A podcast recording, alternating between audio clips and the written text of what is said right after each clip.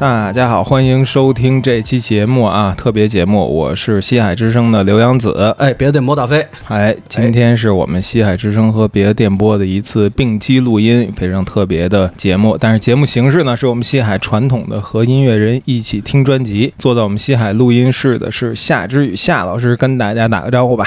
哎，呃，西海之声跟那个什么别电波的听友们，大家好，我是夏菊，第一次来西海之声啊，但那个别电波去过好几次了，好几次了，别电波做客三次，对对对，就臭不要脸的又又想过来上，结果就给我安排这儿来了，必须，可能是那边觉得腻了是吧，就不想让我去了，得换一种方式了、嗯、啊，因为那个不能老是说这个在电波说反制的话，影响你将来的那个，影响你形象，将来的票房，影响你上线，得上西海来拔一拔。对，呃，开玩笑啊。然后说说背景，今年的应该是五月份，呃呃，明堂发布了这个夏之雨的新专辑《Young Fresh Chin Part 二》。嗯，呃，这个其实沿用了你前一张专辑的这个名字。嗯、然后呢，我说说我的观察啊，这张专辑发出来之后，我们这边听摇滚乐的疯了，全惊了，全惊了，全惊了，真的这么夸张吗？然后真的，然后然后开始。当天就开始那个大量的转发，嗯，因为那天从那个发专辑半夜发的，应该是半夜十二点就开始有人转，我就看那个封面那图啊，开始在朋友圈一个一个出现。我说什么专辑？夏之雨新专辑，我操，大家都疯了，惊了，那我也听听吧。一听，马上我就跟飞联系，我说夏之雨不是上过你们电台好几次嘛，约约能不能来那个来一块聊聊这张新专辑，因为我们是特别喜欢。谢谢谢谢谢谢大家。嗯、这张专辑应该说是我我我这边讲啊，就是我看到了一个特别有文学性、特别有电影感。我相信已经很多人说过你这个，包括之前也也说过，因为你歌一开始就是他们说我是贾樟柯，说唱界贾樟柯嘛，这个称号也是之前就。就存在，然后我觉得从这张专辑开始，一个特别特别完整的一个一个概念，一个世界观，一个充斥着肮脏、罪恶、暴力，但是又有在这中间的人之间的温情，人之间的情感，这么一个世界就明晰的勾勒在我们面前。所以我们今天把夏老师给请到我们的这个录制现场啊，跟我们听友一起听听这张专辑，讲讲这张专辑背后的事情。行，先从那个第一首歌《乌镇》开始。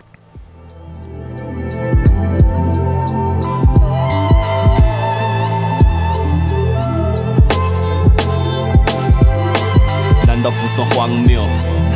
随便写上几个段子就能换上几个 W， 真来一趟他们受不了那脏臭，编成故事以后他们赞不绝口对我说你就是贾樟柯，这简直是文学艺术不止几首歌，这话该怎么说呢，那我也不兜着，这就是天赋加上努力才会有的收获，都是 bullshit， 都是社交话术，表面欣欣向荣但眼前仍然是一片迷。我一直有一个偏见啊，我听那个我听很多呃，说唱音乐基本上这个说的不太好意思啊，主要就是给自己吹牛逼。这在我这这完完全个人的偏见啊，我多牛逼，我我我把谁打的那个体无完肤，体无完肤，满地找牙。然后这歌一开始呢也是啊，听着我操，他们对我赞不绝口，然后突然一个转折，然后你说。这他妈都是社交话术，然后紧接着你就把一个西南的工业区的一个图景给引申出来，能不能讲讲这个？其实就是那个原来的三线建设嘛，嗯，然后是水电局，嗯，到我们那个镇上去建了基地嘛，然后当时是，对，我要更正一下，是修宝珠寺，紫兰坝是一个小工程，大工程是宝珠寺，上次我说错了。宝珠寺是个什么呀？水电站，水电站，哦、水电站，当时是修呃宝珠寺水电站，然后。但其实我还好，因为我我我爸就是四川人，然后我妈是陕西人，但是我妈陕西人，她也她也跟这个厂无关，她是她那个故事比较复杂，一会儿有机会再说吧。然后然后，但是基本上、呃、我爸是考上技校的嘛，当时技校是需要考的，嗯啊，考上了以后敲锣打鼓的。然后我爸考上技校，然后技校毕业了以后就留在技校工作了嘛。然后但是。虽然我我们家还是比较四川的，就说四川话为主嘛，然后但是是生活在以东北人为主的厂区，东北人都因为都是从东北过来去支援建设的，主要是东北、嗯、内蒙古和河北这几个地方比较多，后来慢慢的有甘肃的那些，嗯、呃，然后就是基本上哪儿人都有，嗯，好像就除除了澳门人没有以外，嗯，呃、就是意思香港人都有，对，香港、台湾都有，嗯，呃、然后有有台湾的那种什么技术什么什么什么老大爷那个、嗯、有有一个我记得是。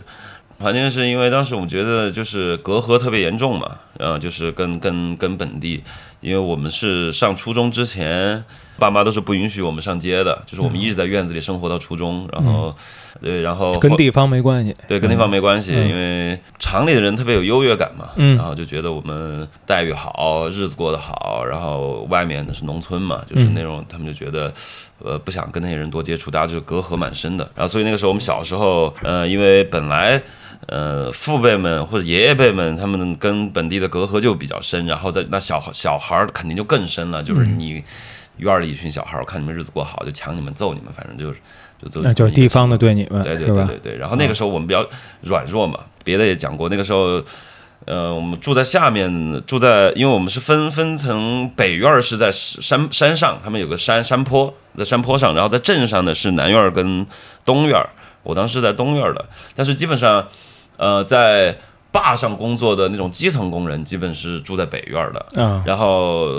其实我们小时候跟北院接触也不多，因为距离以我们那个年龄来说，距离算比较远，嗯，然后然后接接触也也不多，但是。基层工人他们很多是在前方，所以小孩是爷爷奶奶带大的，或者有的是根本就没有爷爷奶奶，就是一个人在家里，然后门上挂个钥匙自己过，就这样子。可能旁边什么人邻邻居照顾一下之类的，就这样子。然后呢，我我我们下面可能技术人员就是更更那个的技术人员和领导多一些住在下面的，然后所以下下面小孩其实蛮软弱的。北院的小孩因为。就是没人管嘛，对，比较野，比较野。然后在那之前我们一直受欺负，然后一直到我们高中，呃，本来有两个中学，一个山上山下来。最后我们上中学的时候，两个中学就合并了，都到山下来了。然后北院的哥哥们就下来了，啊，啊蒙古下山了。对，北院的哥哥们下来了，然后就跟地方上就打成一片了，就不再是一个完全受欺负的状态了。啊，这样。哎、哦嗯，那个我听这这张专辑发了以后，我听第一首歌的时候，我当时就一开始对那个那个那前几句的歌词。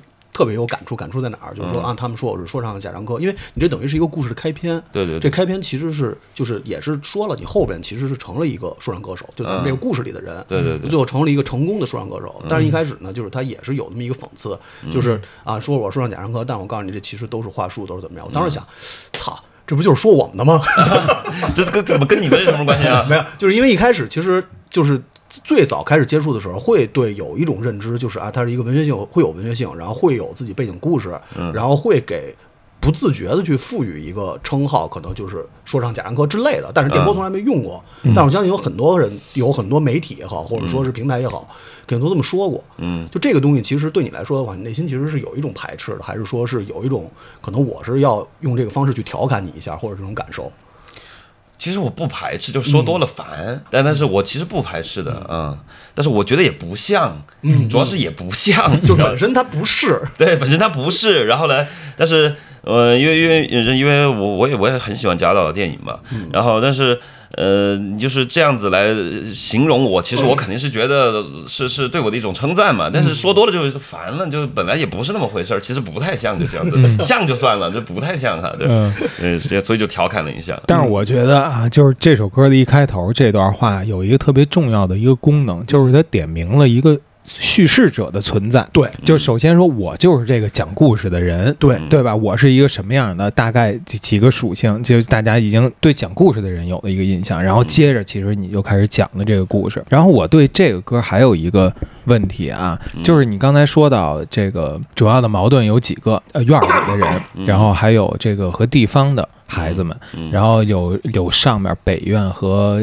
下面山下的南院和东院，对，那这个听起来还很复杂，啊，但是是主要的这种暴力，因为里边也提到了什么带血的棒子，嗯，就是说这个打架是哪波跟哪波先打起来了？开始肯定是地方跟单位先先打嘛，嗯，因为就是因为那种文化上的隔阂啊，或者就是本来生活上的一些一些隔阂，就是都不让地方小孩进院子的嘛，嗯，就是完全是隔绝开的，就是，嗯、对。然后其实大家这个内心本来就会就会带火，对，带火。然后其次就是两边其实都会不停的形容对方不好，嗯，就比如说院院里的这种，在那个年代就是效益还好的时候，他们很有优越感的时候。哎，你说这那个年代大概是哪年？就九十九十年代嘛，九十年代，可九十年代早一点吧，就可能我还比较小的时候，然后效益还好的时候，比如我们小学的时候嘛，那。呃，家长，我们这边的家长就会说，哎，都是小地痞、小流氓，嗯，农村小孩怎么怎么着，然后就别跟他们掺和，就就就是就是，如果我们去跟外面的小孩接触，我们回家是要挨训或者挨揍的，嗯，啊，是不完全不允许的。然后地方上肯定你这么看待我，虽然我觉得你们确实可能有点钱，但是我们也。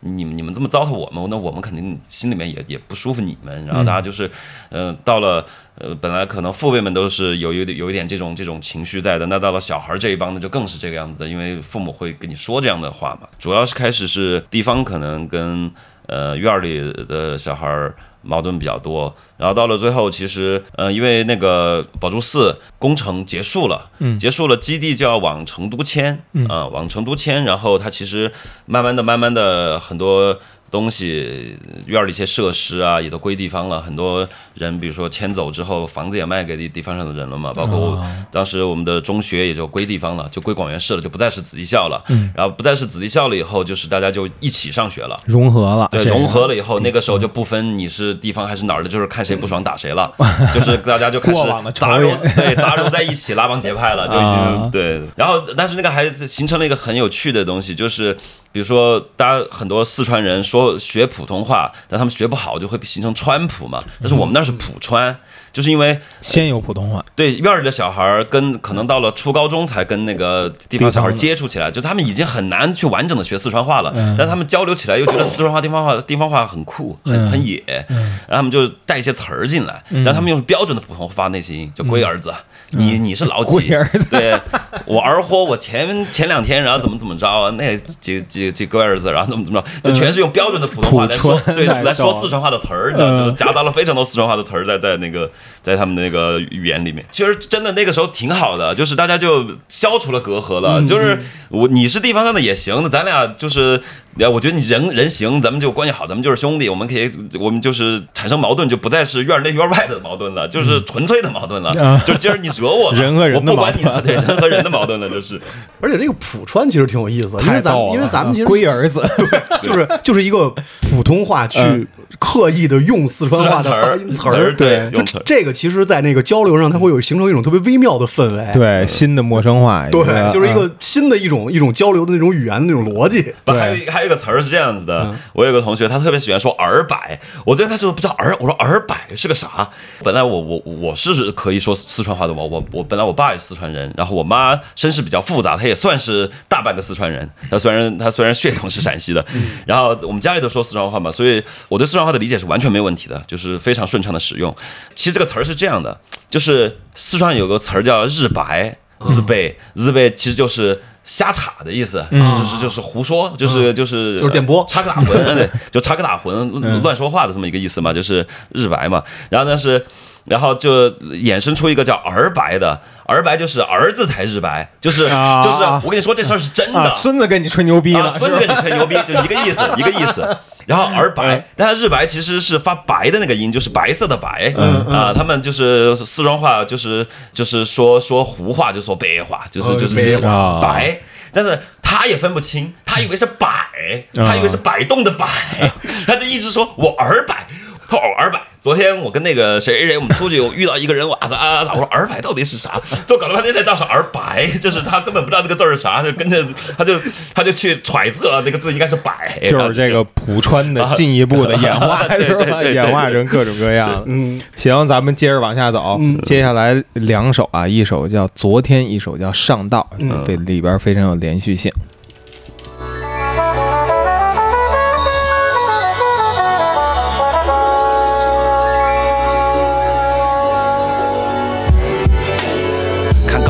大人头攒动，不足以让我惶恐。世界其实到处都没差别，道理我懂。天不怕地不怕，是从我开始的传统。当我老了，给儿孙们吹牛逼说野种是一种称赞。世界乱的一批了，学啥行为规范？要学会窥探诀窍，脑子够灵哪里都是学校。好多老师教的都是大粪，没必要去学习那些虚伪的朕。爱没办法证伪，所以记得多研究恨，也要记得地方笑脸和一眼就看穿的笨。若刀不方便的话，那就记得随身带棍。钢筋水泥也是从零，别只当成是一句台词。正义也许不会来迟，而是他妈根本不来。哈搜可不只是酒桌上的说财要财，各种奥秘听二十一岁的我跟你们娓娓道来。I can't go yesterday tonight， 就像不想去又想来，想把一切都想起来，但记不清细节，只有他。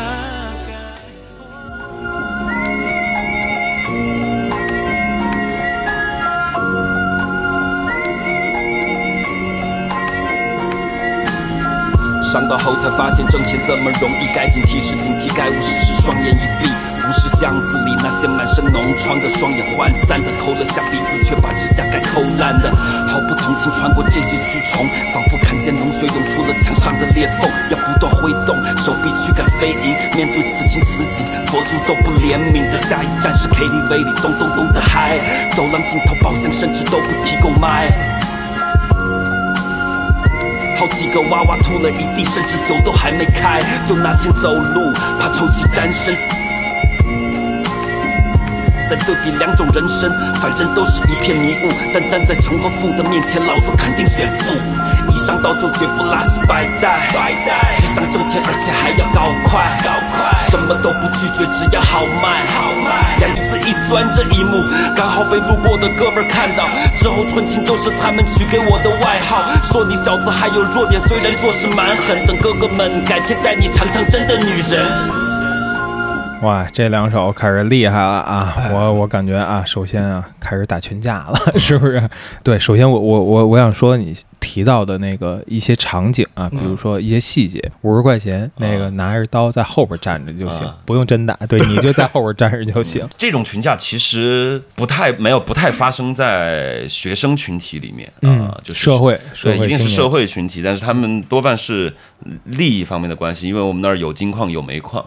抢矿的。时候那就不只是用刀了、嗯、那个就不只是刀了嗯、呃、然后是是这种情况，但是那个我是真的没亲眼见过，我也没机会、嗯、我也没机会亲眼见，但是因为在那个氛围里嘛，然后父母他们也会聊这件事情，包括我当时我爸当时他想给家里多挣点钱，嗯，然后他就跟他一个哥们儿两个人一起凑点钱，然后买了一个装载机，然后就自己出去接活干，嗯，然后接活干像他们那种要谈一个什么活儿，然后到哪儿去，比如说金矿啊什么地方去，然后然后爸他们过去，但那个事儿跟我爸没关系啊，我爸只是个技术人员，只是一个开装载机的，但是他们那边谈事儿的时候，就是土枪是直接摆在桌子上谈的啊、嗯嗯，就是那样子，就是就是那样，但是这种大型群架是不太是发生在学生群体，那一定是发生在他们有利益纠葛的那种，特别是矿矿上的事儿。嗯嗯，只是比比较容易，但是如果你想一个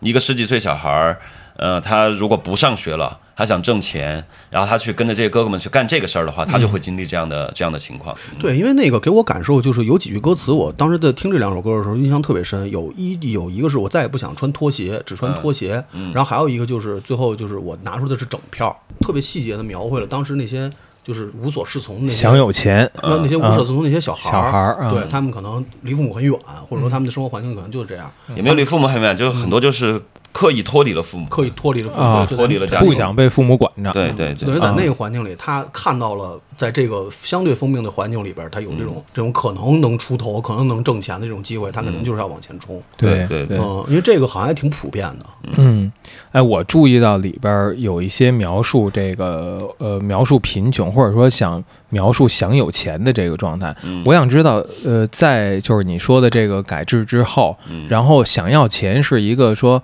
呃，是因为之前的一些收入受到了影响吗？是整体性的这种收入受影响了，还是说利益重新分配了？大家比如就像你说的矿什么的，这这个这个整个这一块的利益格局都在都在改变，然后大家谁冲得猛，谁就可能发家。也没有，就是就是大家就、嗯、就是单位就穷了，因为矿的矿金矿煤矿也不属于单位的啊、嗯呃，那那是地方上的事儿、嗯，就是就是单位里的人。穷了呀。其实我写这张专辑的时候，我的主主要一开始的一个一个一个想法，也不是说想要啊回溯过去或者要讲一个什么时代背景的事情。其实我只觉得那个时代背景合适。其实我讲的，我还是想讲就是坏人是怎么形成的。嗯啊，因为确实也是疫情这两年憋的嘛，然后特别是互联网这么糟糕，然后就会觉得。就是大家很喜欢就说这个人他妈是个坏人，所有人、嗯、他不能说话、嗯、跪那儿我们拿手把砸死，大家都是这么一个态度。就是我我希望表达一个就是坏人是坏人，坏人应该伏法，但是坏人你得给他机会让他张口说话，就是你不能说把他嘴巴封起来就把他直接这样弄死就得了、嗯、对、嗯、就是其实我最刚开始带着这么一个有点有点有点愤怒的心态，然后来来来来写这个人物的。然后当时其实他遇到的面对的问题也是，我觉得当然，我在那个环境里，贫穷肯定是个大问题。但是对于这个主角来说，我觉得贫穷不是对于他来说最大的问题。他最大的问题是因为贫穷突然发生了，然后看到了父母和自己家庭生活上的变化以后，他会觉得老子不信你们那一套了。嗯啊，就像那个上呃那个人间那首歌说的嘛，他就说就看着那些就是一只手往嘴里塞肉，另一手抓着奶，然后、嗯、那还读什么书，学习什么做人？对啊，父母被欺负了一辈子，但老子不肯。他其实主要是心里这股气儿、嗯，他觉得妈父母看眼看着父母被欺负，嗯、然后他父母又是老实人，那我他妈的这么小，你十十六七岁，我不受这个气，我不能一辈子都受这个气。嗯啊，那我就要我就要出去找点事儿干，我就不能在你们这一套里面待着，我就不信你们那那套了，我得跟你们决裂开，就就这么一个一个一个一个状态的、嗯。我想起就是今年年初播东北的那个片子叫《哦、漫长的季节》，呃，漫长的季节，对，对其实呃，同样描述的是这种老的国企制度的一个改变或者崩溃下，嗯、然后你看那个时候他那个叫王阳嘛，他就是范伟那个儿子、嗯，他就不信，我就不信你给我说这个什么安排我进厂，我还进什么厂啊？嗯、但是他们的。表现好像要比你们要软一些，温和要温和一些。我不知道这是西南的一个传统吗？什么川渝的一个传统？也没有，也没有，也没有。就是说我他妈就不听老子的，就不听爸的。也没有，也没有。我觉得只不过是漫长的季节，它表现的比较温和。我觉得东北有一定不少这样的事儿，嗯、呃，特别特别多。因为那个就是我当时听这个整个这张专辑的感受是跟我认识的很多人非常的像，就是他们的生活经历其实是在这上面是有映射的。嗯、就是他可能你现在看他是一个坏人，嗯、但是现在我明白你说。说那个坏人他为什么会是怎么变成坏人的？对，因为我比较熟悉的就是那个方正那边他们林场那些人，林场那些人其实就是你描述，只不过他们最后没有走上另外一条路，就没有走上 hiphop 这条路。嗯，他走的可能就是我跟着这些大人，我从一个十六七岁的小孩，嗯、从开始背木头开始，然后慢慢的最后变成嗯地方恶霸，嗯、或者是。歌里描述那些哥哥，嗯，就这个其实是一个特别普遍的，包括河南那边我有朋友，他们的金矿那些子弟什么的，就其实就是就是这样的。然后昨天这首歌里边，在最后啊，给这个讲述人这个人物给了他多一个维度，我觉得你提到了。用一点点的积蓄加到那个书柜里的顾城诗集、嗯、对，黑夜给了我一双他妈黑色的眼睛，直到黑色眼睛的火焰想把一切烧成灰烬、嗯、然后还有后来的这个呃买到了想要的 C D 随身听，他们他妈听的是校园民谣，我的耳机里是皇后大桥，就给了这个讲述人一个、嗯、他其实喜欢一些文艺的东西、嗯、但是他同时又不是那种无病呻吟的软弱型的人、嗯、就是在建构这个人物的时候，这里边有有你的影子吗？他的影子在后边 B-boy 呢、嗯、不是没有，就是不，其实我觉得有一首歌其实是呃，但是跟这个故事没有关系，但是是我自己的一个一个一直想要去描述的一一个状态，就是在《皇后》那首歌里面，嗯、其实他多次穿插的就是就是耳机里听到的，就是他讲的是布鲁克林的事儿、嗯，但是我我用耳机把外面那些说话的声音隔绝掉，我只看画面，我觉得这儿就是布鲁克林，就是嗯、啊、嗯，就是因为小时候其实听歌有这种感觉，就比如说当时我比如听什么 Nas、L A. Metik 这些，我就比如我我戴着我我的耳机就在那些破破街上走，我觉得。我操，这个就是唱的跟契合，唱的跟你看到的全都能对，全对上。就是我觉得听很多音乐都有这种感觉，你你听他可能这个歌是在讲离你老远的一个国家的事儿，但是你哎，你莫名其妙就觉得哇，跟眼前这个事情是一回事儿，跟眼前的画面是一模一样的。其实其实我我开始是想要多在笔墨上讲一讲他跟说唱之间的这件事儿，但是其实也写的不少了，但是本来还想更多的，但是我我给我给剪掉了一些。其实。我我本来是觉得，就是比如说这个地方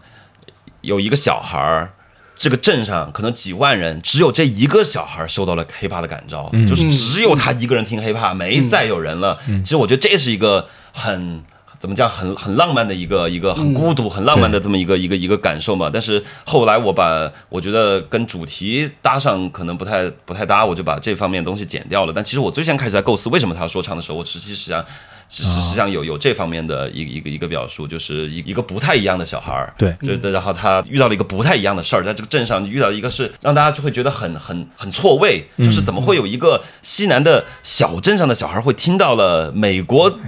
纽约的这这样的，就是你听摇滚我都我都忍了，我都忍了，就是你那个你那个手怎么抓得到黑怕那儿去？然后这件事情，我觉得这个东西很奇妙啊，对对对对对，其实这个在后来有。有那么一两首歌是专门写到这个的，对对对对对，然后这个刚才咱们连播两首啊，到第二首上道的时候啊、嗯，这个节奏其实一下就快了，而且那个紧张感一下就上来了，开始做非法生意了，是吗？这个非法生意是怎么个东西？其实他碰到的东西，也就是那个时候，就是在那个环境里面。普遍的一些、嗯、一些非法生意，嗯，大概就是这一些，嗯，就是放高利贷嘛，嗯、然后呃，在迪吧那个地方卖药嘛，但是因为我看很多。那些听众给我留言，比如说年纪小一点的，他们觉得不相信，无法想象。嗯，但是那个时候其实毒品这个东西，嗯，很普遍，比想象中要普遍太多了。对啊，对。然后你比如说，原来我们高中的时候，离我们那个学校不远就一小旅馆，几层楼，那就是用来给那些学生窝是吧？对，学学学生玩药的，就是周末就是或者晚上怎么找几个人开个房间就里面玩药，就就是。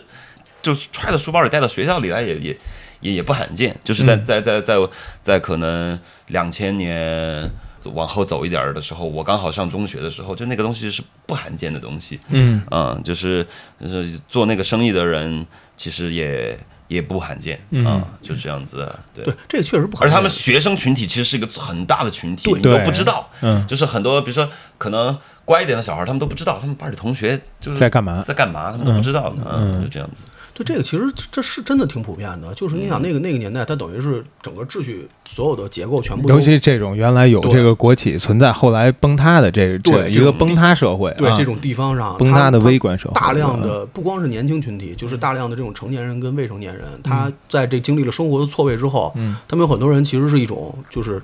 就是我抓什么东西我只要抓到了我不管它是什么我就把它全部都抓在自己手里边，这对他们来说是一种就是一种一种释放或者说是一种生活的一种新的感受，嗯，所以这个当时是绝对是完全完全非常非常普遍的一个情况，很普遍，这个而且不光其实是在西南这种地方、嗯、在小夏生活那个地方就在很多大城市、嗯、包括早年间的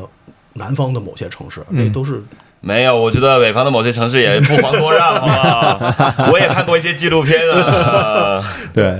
这个主角其实他也开始做了这个生意，就是我里边有一句话，什么我都不拒绝，只要只要它好卖。对，两两天我就熟练的像是在炒菜。炒菜对、嗯，这个歌里边实际上并没有去浪漫化这个东西，提到了非常多。被这个东西害了的人是吧？比如说在在路边，在这个我我看提到什么抠了下鼻子，却把指甲盖抠烂的，就浑身脓疮，双眼涣散，基本上就是很多这种经济破产的毒虫们，是吧？基本就是这样，是吧？这就是一直国家一直让禁毒，让别碰这些东西的原因。对，但是但是第一段那些可能确实是结合了一些想象，嗯。哦，对，不是第一段的前半部分可能是结合一些想象，但是在 K T V 玩药那些，那确实是太、嗯、太太太太太普太普遍了。对 ，K T V、嗯、K T V 啊，迪吧这些地方、嗯、玩药那个就是那个太容易亲眼所见了。嗯、对，而且提到 K T V， 就是它牵出了这个整个故事的另外一条线，嗯，情感线，情感线。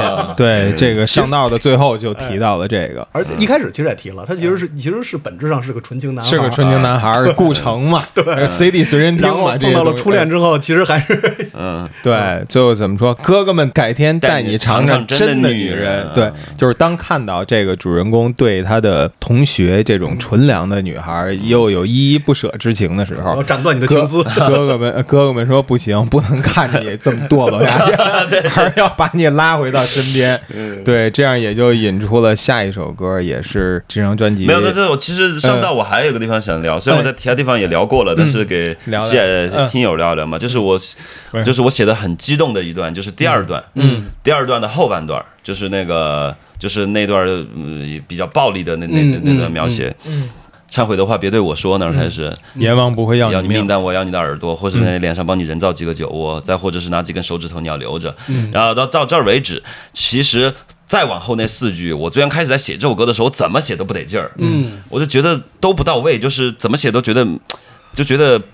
不够，嗯，顶那劲儿没顶上去，劲儿没顶上去。开始写的啥我现在都忘了，然后反正就是一直觉得没顶上去，然后最后我其实就就不是贾樟柯了，就是就是就已经是杜琪峰了，就是我我就在其实我在脑子里当时我就说我呢我得选个角儿出来，嗯，我说我说那谁来演这一出，嗯，然后后面那四句我觉得完全是那个角儿我想到了以后，它自然而然就出来了，就好像是那个好像是那个演员嘴里说出台词儿一样，我就把它写出来了。就是当时我脑子里是那个谁吴镇宇，吴镇宇啊，就是因为能想象，因为因为就是一个一个那种反派的一个一个角色，就是一个一个文学无情，对，一个街头混混，但是又神经质，对，又又很敏感很神经质，就是我就是。我我不能在你眼睛里看到我凶狠的表情，我得把你眼睛遮上，我再躲你里头。嗯、对对对，就是我得我得先把这一套形式搞完，我也不想听你叫唤，我得戴个耳机，然后我也不想从你瞳孔里反射出我自己，我得给你把眼睛罩上，然后我再躲你。而且包括最后，我觉得那两句也还挺港片的那种宿命的那种感觉的，就是。这世界其实非常公平，在我的报应降临之前，我就是他们的报应。太牛逼了！这个就这个就很很像那个吴镇宇那个那种封逼角色说得出来的台词，九十年代港片的那种狠劲儿。我这四句写的时候自个儿都激动，对对对，有点激动，当时有点激动。对，而且还有一个就是说戴上耳机阻隔他的惨叫声音，这个戴上耳机其实又跟他的那个文艺的那个喜欢什么 C D 随身听那个东西又勾连起来了，对，特别巧妙。然后到最后这哥哥。说呃，看到你要要要滑向情感的深渊，又又跟那个学校里的小白兔又搞三搞四，说哥哥说不行，我得带你见见真的女人。对，嗯、这时候就牵出了下一首，然后也是这张专辑特别受到好评的一首《姐姐》，嗯、一上来就采样了杨钰莹的那个。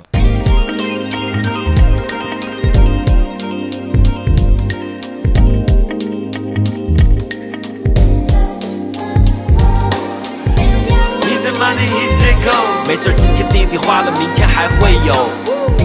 He's a money, he's a go， 就一批批的推着歌，一首接一首。He's a money, he's a go， 哥哥们叫我别害羞了，来搂着这个妞。He's a money, he's a go， 听我们花钱的声音是咻咻咻。已经不会紧张局促，在 K T V 包厢边唱边摆动臀部。入夜了，看窗外仍然是一片迷雾，窗内是大理石的茶几，金色门柱，让妞们都站起来表演个节目。演得好的喜欢那表吗？不准用手拿。觉得再做几个爷们儿咋样？跋扈。但我看他们却各有各的漂亮，眼神还是不敢在某些部位就停住，被察觉了就假装把头往两边晃晃、啊、但这种感觉我是真的喜欢，就像生活其实不难，真他妈的简单。以前觉得自己活得如同一条狗般，现在需要想的只有妹儿来拿个酒单。 He's a money, he's a go， 没事今天弟弟花了，明天还会有。 He's a money, he's a go， 就一批批的催着歌，一首接一首。He's a money, he's a go， 哥哥们叫我别害羞了，来搂着这个妞。He's a money, he's a go， 听我们花钱的声音是咻咻咻。啊，今晚花钱如流水，一直花到身上再闻不到一丝铜臭味。Yeah， 一切都是那么完美，想比完美更美，就蹲蹲蹲蹲蹲再喝五杯。Yeah， 嗨到直不起脊，追说这边完事儿。在这世上走一遭，不享受简直海亏。一记小时候常附近乱跑，还记得有个姐姐老是喜欢逗我，叫我小少爷，看我穿的体面，从头到脚边聊着，挑了家先看门帘进屋，粉红灯光绕着女人们突出的白雾，一个声音笑着开起了玩笑。哟，上次也别甩了对吗？我这还多高 ？He's a money, he's a go。没事，今天弟弟花了，明天还会有。He's a money, he's a go， 就一批批的推着歌，一首接一首。耶、yeah ，你可以哦，在特哪儿都特到你哦，这儿耍还是这儿耍，潇洒得很嘛哈。没没有没有没有，你你怎么在这儿啊？啊？你说啥子啊？我说你怎么在这儿啊？我们啊，可能是哪儿有钱来了噻。呃，我坐你这儿哈。行啊行啊，哎，你是 혜수 언니가 내일 데려와봐. 나 대강 하미 시사와. 单位你去过没有嘛？单位里面都是瓜皮，我一点也不好玩，我觉得我就出来了呗。啊，那你妈妈是嘞？我爸妈，我爸妈，爸妈过他们的呗，反正我自己玩我自己的，也不影响嘛。来来来来，喝喝。说谁直播嘛？来。啊，可以啊，可以。好，这首姐姐还有连着后边的这个作为 skit 的这个疑问啊，其实穿起来的都有一个我们特别熟悉的旋律，就是杨钰莹的那首甜歌，我都不知道它叫什么名，不要问我，轻轻的告诉你，轻轻的告诉你，那时候天天都都会在电视上放。然后这个姐姐情感线给传出来了，哎，这姐姐是一个小姐啊，对对吧？对 对, 对，但是又是一个过去认识的人吗？还是真的是哥哥带过来？才认识的，就哥哥带认识嘛。但是其实因为也有很多人有这样的疑问，嗯、但是就是这种小姐是，她不是说一定就是坐在那个你发廊里等活儿、嗯，就这儿包间里有活儿她也来、嗯，就他们是一拨人、嗯，就是他们有个老鸨、嗯，就是就是平台，他们是，对对对对 对, 对、啊，他们老鸨是平台，就是因为也很多人疑问说这俩人到底是不是一个人，他为什么又在 K T V 出现，然后他又在那个那个小洗头坊出现，嗯、但他们是一拨人、嗯，就哪有活儿他们去哪儿、嗯，然后就是今儿有几个。比如说什么矿老板，然后 K T V 要唱歌，哎，这这有几个人，嗯、然后这然后他他们是流动的，嗯，就是那条街上就就是就是那一波姑娘，然后就是流动的，就是哪有活就往哪去，嗯，就, 就是大概就这样子，所以就是可能跟这个主角就遇遇见过这么一两次，嗯、一次就是哥哥们带他去玩嘛，第二次哎怎么在 K T V 又看到你了，就是这样子，他、哦、就就过来陪酒，嗯、这样子的、嗯。其实这个等于女孩选择这种赚钱方式，就和男孩选择去卖药、去放高利贷、去收贷，其实是一样的，只不过不同性。性别在同样的需求下产生的不同的选择，对，是吧？那个时候就是这样的也，也也很多嘛，多多多。因为我我小时候我家住的那个楼下面那条街就叫地主街，我是说过嘛，哦、对对对，地主街就是呃娱乐一条街，然后它里面就有很多、哦、对红灯街，嗯、就是我我家我我下楼走走个二十米就到就到红灯红灯街了，对，嗯、就是里面就是很多。姑娘就是帘子拉上嘛，然后你看他们穿的很暴露，然后坐在那儿等花儿，然后旁边就是 K T V、嗯。那如果晚上 K T V 有需要的话，他们就会去 K T V 陪酒，嗯，然后或怎么着，然后陪酒看是最后要被人带走还是不带走啊，还是就赚那个钱啊，还是怎么着？就是他们就是很灵活的在那条街上做做这方面的生意。这个生意就是可能原来都会认为很多都是到异地去，对，对就是我不在我尤尤其女孩她会有这个选择，啊、对吧？肯定是异地我，我肯定不在自己的家乡做这个事儿，所以这。这些小姐可能都是外来的比较多，对对 对, 对，但是本没有什么本厂区的，嗯，没有人，基本没有，他不可能在自己的家里家附近啊。呃有，但是非常的少，就是那种已经什么都不在乎了那种，嗯、人都疯了那种，那那种有，但是基本上大部分都一定是外地的，嗯，就包括这个 skate 里面那个姑娘也是嘛，就幸好她是个绵阳口音，嗯啊，我也就也没招广元人，但是也不用招广元人，因为广元口音不会在广元做这个事儿啊，哦、对, 对对对对，所以这是合理的，嗯，对，这是合理的。嗯、这首歌里边就是开始出现大量的那个。大, 大量被逼掉啊！对，因为我们这个节目会在这个国内的平台发，所以这张专辑实际上是有一个带脏标的版本，是在海外的平台发布的。在国内，因为我们都是有这个，大家也可以买实体，但是实体要预购。这次这次也没给你们带来，没事没事，我会会寄给你们的，因为它是台版的嘛，所以它。它, 它的流程比较长啊，对，我我们，所以我们这期节目放的呢，都是经过这个过滤的，对对，能净版的。我发现挺奇怪的一个事儿，就是呃，脏话没有被逼掉，对，反而有很多描述性的东西，因为海外版其实咱们都听到了，它其实没有什么特别过分的东西，都是一些描述场景和一些讲述，比如说我在 K T V 里边，或者说我在跟这个女孩她的一种状态，嗯，就这些东西是被逼掉的，就这个还我还挺挺好奇这个审核的机制到底是什么的，嗯，他会跟你。你们沟通吗？在在过滤、嗯、没有沟通，他就只是把把你的文本拿过来，拿那个线给你标出来，就这些得怎么着怎么着怎么着，他也没有告诉你原因，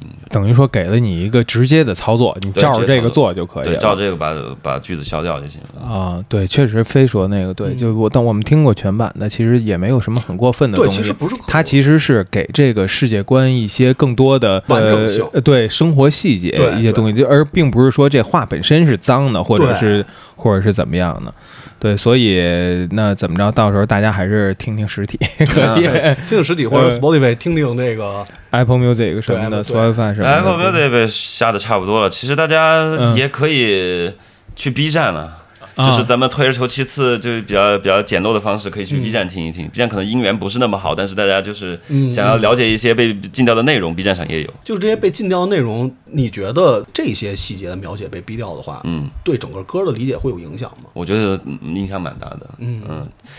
我觉得也不是理解，理解应该不会有什么影响，就是快乐会少很多。你会听到那人。嗯嗯对，就这操，这新梗了。对啊，怎么怎么怎么下一句啥呀？这是这故事你知道了，但是他重重点没了，没了，没了。就看电视剧，然后突然这人说话呢，然后听不见他说话了，少了少了八个八。我就想啊，有可能会有像你刚才说的，写的其实很激动的词儿，这些词儿可能就会被标记被。被逼掉，有这应该有这样的情况。不是，我真是记不住那，就是我自己没有去听那个干净的版本，我都我都不知道是哪些句子被逼掉。我就是就是当时那个文件发，就是他那个文档发下来哪些要逼掉，然后我就呃我看了一遍以后，我就再也没有去关注过到底有哪些句子，我根本记不住哪些句子被。啊，对。呃，在这个姐姐的最后啊，就是她这个女孩其实跟这主角说了一句话，就一两人一边亲热，然后一边说、嗯、以后常来啊，咱也在这街上打个照应。这其实是不。不是说这些来在这儿谋生的这些女孩的一种生存策略，也是要和你们本地的孩子去有一些交往。我觉得一个是确实是他们一种生存策略，但是也不是那么强烈的生存策略。我觉得它也也有一方面是习惯性的、嗯、职业性的、嗯，就是跟你套近乎这样子的。嗯、然后再加上哎，看一个年轻小伙，那总比有你大叔好嘛。那那咱就不如多联系联系，你多来多照顾照顾生意，就是就是就是。其实他可能在我的感受中。这个姐姐她至少在这一刻可能没有那么的就说哇我看到这个小伙真不错我好想跟他交朋友，也没有，可能她更多是出于一种职业习惯性的跟人套近乎，就是服务客户让你让你开心，就觉得我我心里有你，我把没有那么真，对，没有那么真，但是微妙就微妙在她那种半真不真的那种那种感觉里面。而且包括当时最后，呃，我们在做这首歌的时候，那个我跟 Major 聊嘛，嗯，然后 Major 他强烈的觉得。还要再重复一遍那个副歌，他觉得这个然后那样结束会比较完整一点。我说坚决不要，嗯，我说最后一段就直接放杨钰莹那一段，嗯，就是就从那个就是那个那个那个那个，咱也在这打个照应，嗯，然后照应这句话听起来你。听起来似真似假，然后在街上不要问我星星有多高，嗯、就那个似真似假的感觉，嗯、你知道，就就更就是你觉得那是姐姐内心她真实的一种渴望，就她希望有一个人懂她，嗯、就是希望有就是有个人不要问我太阳有多高，我会告诉你我有多真。嗯、她就她其实是这是她内心的渴望，但是她知道她在这个环境里面是得不到这个东西的，所以我就说那个不要再副歌了，就让杨钰莹那个声音，然后一直到结尾，对，就这样子，我觉得那个感觉会特别的好。哎，这个是一个特别巧的事儿，因为她其实特别好拿捏了在这种这种场。场合之下的男女之间的一种似有似无、半真半假那种感情状态，一半是交易，一半也就是他们给你混点感情。对他们，他们不敢投入感情，但是我会告诉你我有多真这件事情是他心里的一个渴望，就是就是就是那么一个感觉。对，你知道当时我听这首歌的时候，我第一反应是什么吗？是那个彭浩翔有一个小事儿那个电影，破事儿吧，破事儿那个电影中间有一段是杜文泽吧？哎，是杜文泽还是还是谁来着？是杜文泽，是杜文泽吧？他去他去找了个应招，对对，然后来了以后，后来走了以后，他自己特别失落。最后那个结束是他自己坐在酒店里，我忘了那个具体，反正就那个感觉。其实我当时脑子里第一个反应是这个，你知道吗？就是他是有一种那种我可能投入了，但是我他妈。也不知道到底这事儿是真的还是假的那种状态。而且我觉得刚才夏老师提的就是最后的这段处理啊，嗯、我觉得是一个特别有画面感的处理。这个画面感还不在于说你提到什么马上就能想到什么的那种画面感，而是一种空镜头感。嗯、最后说啊来了也打个照应，然后两个人其实开始亲热了。嗯、这个时候其实没有人在说话了，两个主角都没有在说话，嗯、只有他们歌厅包厢的那个甜腻的歌还在那个还在响着，嗯、就特别像就是你这镜头。其实往上移或者往边上移，对移走了的那种感觉。现在开始照的其实是那个球灯，球灯，对对，或者是那个屏幕上杨钰莹在唱。但是但是，但是我会告诉你我有多真这一句词儿又来得特别的妙。对，哎，那当时那个在就是做这个采样的时候，当时是第一时间就想到了这种，第一时间就是他，再贵都得他，嗯、啊，再贵都得他。当时就是就是那，那我就有一个不成熟的问题了，嗯，多贵？这个是多少？十五。十五万啊！许可费是吧？可以用在里面，对对对，就完全的废物。我操，采样的就这么贵呢？这这这，咱们国家保护知识产权吗？这不是？哎，那这个采样它会包括在你们巡演里面也可以用吗？可以用，可以也可以用啊，那还还是不错的，那, 那, 那等于是全版权的。哎，那你们这个成制作成本够高的，我操！对，不不不，但是也有一些取舍，就比如说昨天是。本来原版就有两首歌，原版都比现在的版本我觉得更精彩。现在有两首歌，现在的版本都是赶鸭子上架，嗯，就是都快发行都定了，嗯、都都迫在眉睫了，结果那边就不放，然后就就没办法了。一个是张惠妹，然后一个是邓丽君，这两个本来昨天是采邓丽君的，然后那个版本也也那个那个版本，我觉得比现在这个版本更。那个感觉更好，就放到这个专辑里面，然后然后让让你就听下来的这个，它放到第二首的那个感觉会更好。包括后面那个说唱那首歌，其实当时采的是那个张惠妹的《一个人跳舞》哦，哦，但是那采出来真的也很精彩，但是最后确实没办法。像那个现在的那个说唱的那首歌的版本是地词，哦、就是花了两天时间硬赶出来的，赶鸭子上架的，然后把我人声直接贴进去，然后就赶快自己送混了就。这就其实还是有点遗憾，有点遗憾，对，是这方面，因为这个老艺术家们就啊，不不不，张惠妹不是老艺术家，就是创作《一个人跳舞》这首歌的前辈们，嗯、就他们死不放，你就没有办法。嗯，嗯哦、所以啊，我觉得啊，听到咱们节目的这些投文娱机构的这些钱们，对，投一投明堂，给明堂更多的预算，更多的子弹，让他们有更充裕的能力去把这些歌砸砸进来，对。对我用钱能把这些那个艺术家想要的东西给拿到，然后你的整个呈现是更好的嘛？对啊，然后给你一个出色的回报。好吧，我们下一首歌啊，《人间》。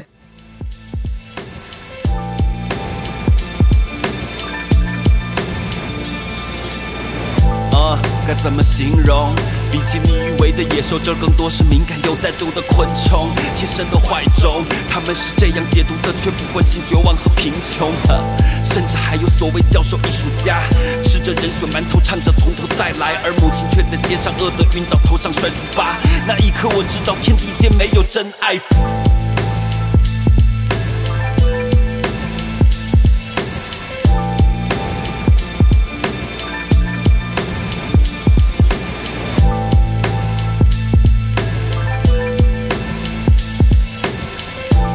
什么书学习什么做人，父母被欺负了一辈子，但老子不肯。Life's a bitch 也是这婊子的真名，能找钱找快感，别妄想找温情。命运的天平是属于上等人的，生活是个婊子，恶毒是他唯一人格。Life's a bitch 也是这婊子的真名。大家心同样，别过味的米娜，宝贝不得的，我过了。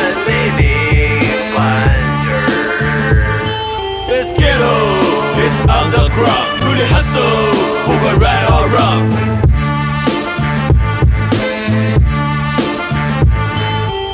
That is 被抹除、被遗忘的放逐之地，是肚子疯的开不了的店顶，是瘟疫，是在名为贫穷的温床上进行栽培，被寒冷围绕，那春天迟迟没到。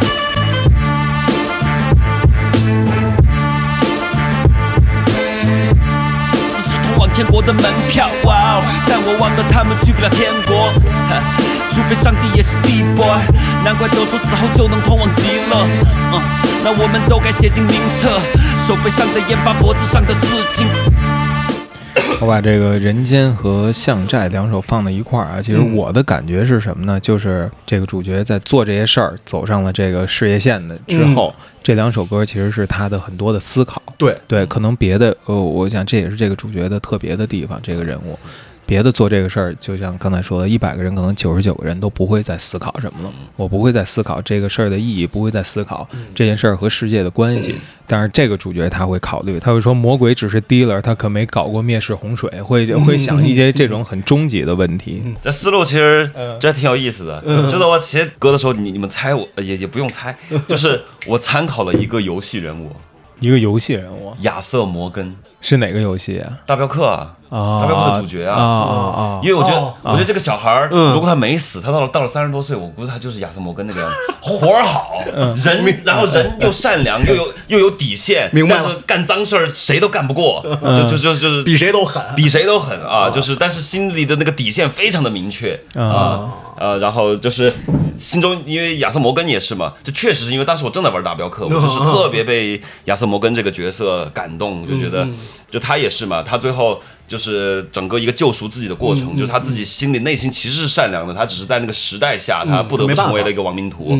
然后其实就是跟跟这个小孩其实蛮像的，活儿好心狠，内心又有非常明确的保留的善善的那一部分，呃，就是包括后面的两首歌也有很多地方在刻意的去刻画他内心善良底线的那一部分的东西，就是我脑子里的一些东西，就是这个东西我只能做到这儿，就比如说我魔鬼只是 dealer 但没搞过灭世洪水之前，他说的是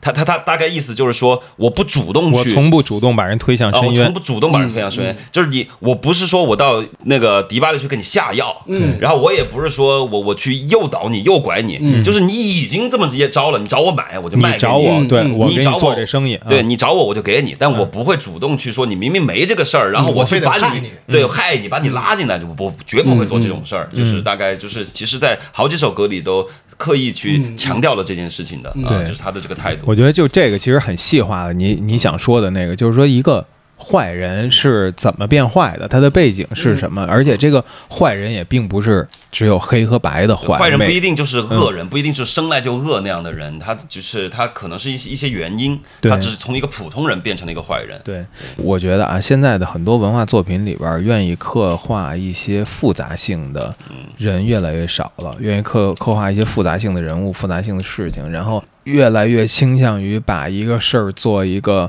单边的一个推断，或要么是白，要么是黑，黑坏的就打死，好的就捧到天上去。对对对，但是你你，我想你还是很反感这样的。对啊对啊，嗯，就是这也是我写这章的时候，其实心里面的一股一股气儿吧，就是想想表达这个事情。对，我觉得就是《人间》这首啊，它比较偏向于这个人物，他内心在想这个世界的天道到底是什么？然后到了这个巷寨呢，他张开了一个其实带着悲悯的眼睛，他开始看到这些罪恶造成的呃后果，一些尸体，对吧？一些这个什么烂透了牙、没有名字的儿女哭喊着肚子饿，然后有钱人爱漂亮要要怎么样，然后没钱的人又怎么样？他其实有一个这个对那个微型社会的一个群像，一个一个横向的。但但其实写巷寨这首歌，嗯、特别是第三段的时候，其实当时我看了一个纪录片，嗯，但也没有说把纪录片里的故事写进来啊。但是那个氛围，我觉得是受到了影响的，就是看那个铁路沿线。呃，对，我觉得巷寨，然后后边还有丛林和皇后，它其实都有点是描述着街区这个日渐堕落的街区，日渐崩坏的这个景象。丛林可能是里边比较高光的一段啊，我们下面来听一首。快意恩仇依然是仇大仇，谁的生意金币床板里的积蓄，八九岁小孩也悼念着匪徒梦。快意恩仇依然是仇大仇，谁的生意金币床板里的积蓄，八九岁小孩也悼念着匪徒梦。从未被温柔的对待过，却总挨揍，暴躁的父母亲或更强壮的孩子头，但他们从不跟我这种十六岁的混。十六岁在这儿早已经是成年人，若碰到我说的那些小歌，你更得躲。袖子里藏的可不只是用来防身，抢了你，伤了你，烧了你的身份，震着他们的心才叫冰冷，那我们最多算常温。深夜或黄昏，若听到一群孩子放声大笑，那不是在开心的玩，可能转角就能看到被抢劫的外地人赤裸着身子跪在地上，眼泪和血混一团血，一股骚臭，可能身上还被撒了尿。报了案，你知道小地方，不管是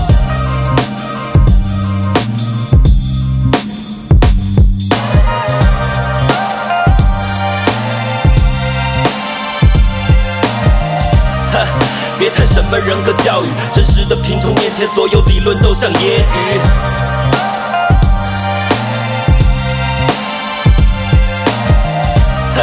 别谈什么人格教育，真实的贫穷面前，所有理论都像揶揄。适应暴力不代表要欺凌弱小，但周围有底线的人实在是太少。贫穷让女性比男性更加的艰难，九点九成女人都是赤裸裸的资源，强暴、殴打、早就司空见惯，买卖标价就差在路边摆摊。不然你觉得为啥乞丐只有男性？这环境里的女人若没被收割就没命。这让我又领会到了世界的新规则，压迫我们的不只是所谓阶级，欺负你的大多是跟你相同的弱者。欢迎来到令人窒息的棚户区，这里有一万种死法，能得一万种病，精神上的、生理上的、急性或是慢性，致命或不致命 ，but we don't give a fuck。男人只想找钱，女人只想找个 real thug。去吧，每天都有 ad， 都从头到工作压线 ，doing cash， 跑了三次，每次被打个巴死，烂掉老家房子，以后只剩爸爸一个亲人，从不敢去医院探望，我害怕他会心疼。别家的化妆品跟我和男朋友摆在一起，貌似让人讲话，我却对着镜子自言自语，穿不懂的衣服，跟肚腩二十在路灯下站的十八厘米。回家英语打我懂得 morning call， 除了邻居之间的议论，没得让我关心我，没得学走，尽管我内心并不愿意吐。我觉得这首《丛林》啊，就是丛林社会啊，这个里边也是后半段有一段特别精彩的词儿，说这个压迫我们的不只是所谓阶级，欺负你的大多是跟你相同的弱者，对吧？一个底层祸害的这个。这个场景我觉得这个特别好，这个就是对这个人物的思考，并没有去归因到一个现成化上，别的阶级欺负我们、啊、压迫呀、啊、对对对，怎么样制度啊什么的，对、嗯、其实你看到的是实际真正他们的祸害的都是一样的人、嗯、对吧，就快一人愁一人，穷打穷嘛，对、嗯、对、嗯、没错，这种事儿是在当时也是有现实背景的是吗？这个肯定当时是有啊，因为其实本来本来那个我看好像是周扬的节目吧，他们是也也聊到这个事儿嘛，他就说哎，是不是周扬？我忘了，反正不是周扬，就是某一个乐评的，就他也说过，就是他就说，这个呃专辑一个很巧妙的地方，他就是黑人在讲皇后区，嗯、在讲贫民窟，然后我这张专辑讲的是棚户区，其实是一回事。对、嗯，让那个美国那边的贫民区和这边的棚户区产生了一个对应对照对照啊。嗯、然后，其实《丛林》这首歌，我觉得我必须要。到哪儿我都要夸脏脏那一段，对、嗯，中国第一女 rapper， 就脏脏那一段，简直我觉得是把整个专辑都给都给都给提了一个一个一个高度起来，就是她就是用一个，而且只用那么多就行了，就是一个女性视角，嗯、在这张专辑里面，是一个完全的在那个在那个环境下生活的一个女性，嗯、对，然后从那个女性来讲一一个女性的生活和一个女女女性所看到的东西，嗯、然后就这个哇，我觉得哇，当时那一段过来，我他妈我就我给她鼓掌，我说、嗯、我说我说太好了，这个。太好了，这段对整个就不是这首歌，对整个专辑都有很大的帮助。哎，这段词是张自己写的吗？啊，自己写的，自己写的。这个是真的牛逼，嗯，这必须得大家提一下，因为那个咱们节目里边，不管电波也好，西海也好，就是节目有好多朋友其实对、嗯呃、不了解中国 hiphop 其实并不太了解。嗯、脏脏是电声器的，嗯啊、呃，电声器的老人了，这个应该是从跟那个他们一起一直在电声器，这是中国。真的是最好的女 rapper， 嗯啊、呃，非常非常牛逼，玩蹦拜的，嗯呃，我觉得这首歌啊，还有一个，尤其是会被那个说唱圈外的人会注意到的，就是你还真的没有一直局限在一个街头男孩的一个视角，哎、对你开始开始换位站在一个女性的角度去去考虑这个问题。其实棚户区女性的处境，我也不知道该怎么聊，就是其实。嗯歌里面交代的就差不多了，嗯、但是但是其实里面有一个东西是我我我我媳妇儿带给我的，嗯啊、呃，就是她就说她就说她其实特别想想，她就她她也不是特别想，就她是一个特别悲观的人，嗯，然后她就觉得她上大学的时候就觉得自己一无是处，有一天肯定会流落街头，她说去睡桥洞，她说但是他妈的老子是个女的，我没有办法去睡桥洞，嗯，然后我就我我就说我说我说为啥？她说你见过女乞丐吗？就是一旦一个女的成为乞丐了，那她就会成为其他男乞丐的猎物，你根本就活不下来。嗯、所以乞丐只有男的，嗯，就是她是她是最弱的，就是、嗯、就是男乞丐都会欺负女乞丐，就是男乞丐欺负不了任何人了，他只能欺负女乞丐，所以女的没法当乞丐。就是你看到的乞丐只有男性，就是那一句歌词，其实是从他这儿给我的观点，就是在任何一个他妈社会的底部的。任何一个微观阶级里面最惨的都是这个阶级里边的女的、嗯、对吧，就是里边有一句话说贫穷让女性比男性更加的艰难，九成九的女人都是赤裸裸的资源，其实就是刚才夏老师提到这个这个说的这句话，对，我觉得我觉得这首歌里边有这么一个视角，是一个真的是挺棒的，然后加上这个脏脏的这段、嗯、这段 rap， 他把他把这个主角的故事等于又换了一种角度去看了以后，整个这个主角的故事变得更丰满，它是一个多维度的东西、嗯、所以这首歌其实在这张专辑，不光是这张专辑，我觉得在整个呃中文 hiphop 的这个大大范畴之下、哦哦嗯、咱们咱们不说以前啊，就说反正就最近这些年、嗯、中文 hiphop 的一个大范畴之下，它其实是一个是一个 highlight 的一个东西、嗯、对，有这种反思就很难得啊，尤其当你听到都是我多牛逼别人都傻逼这种东西， 对， 对吧，虚空所敌的那种，对对对我们下一首啊，皇后，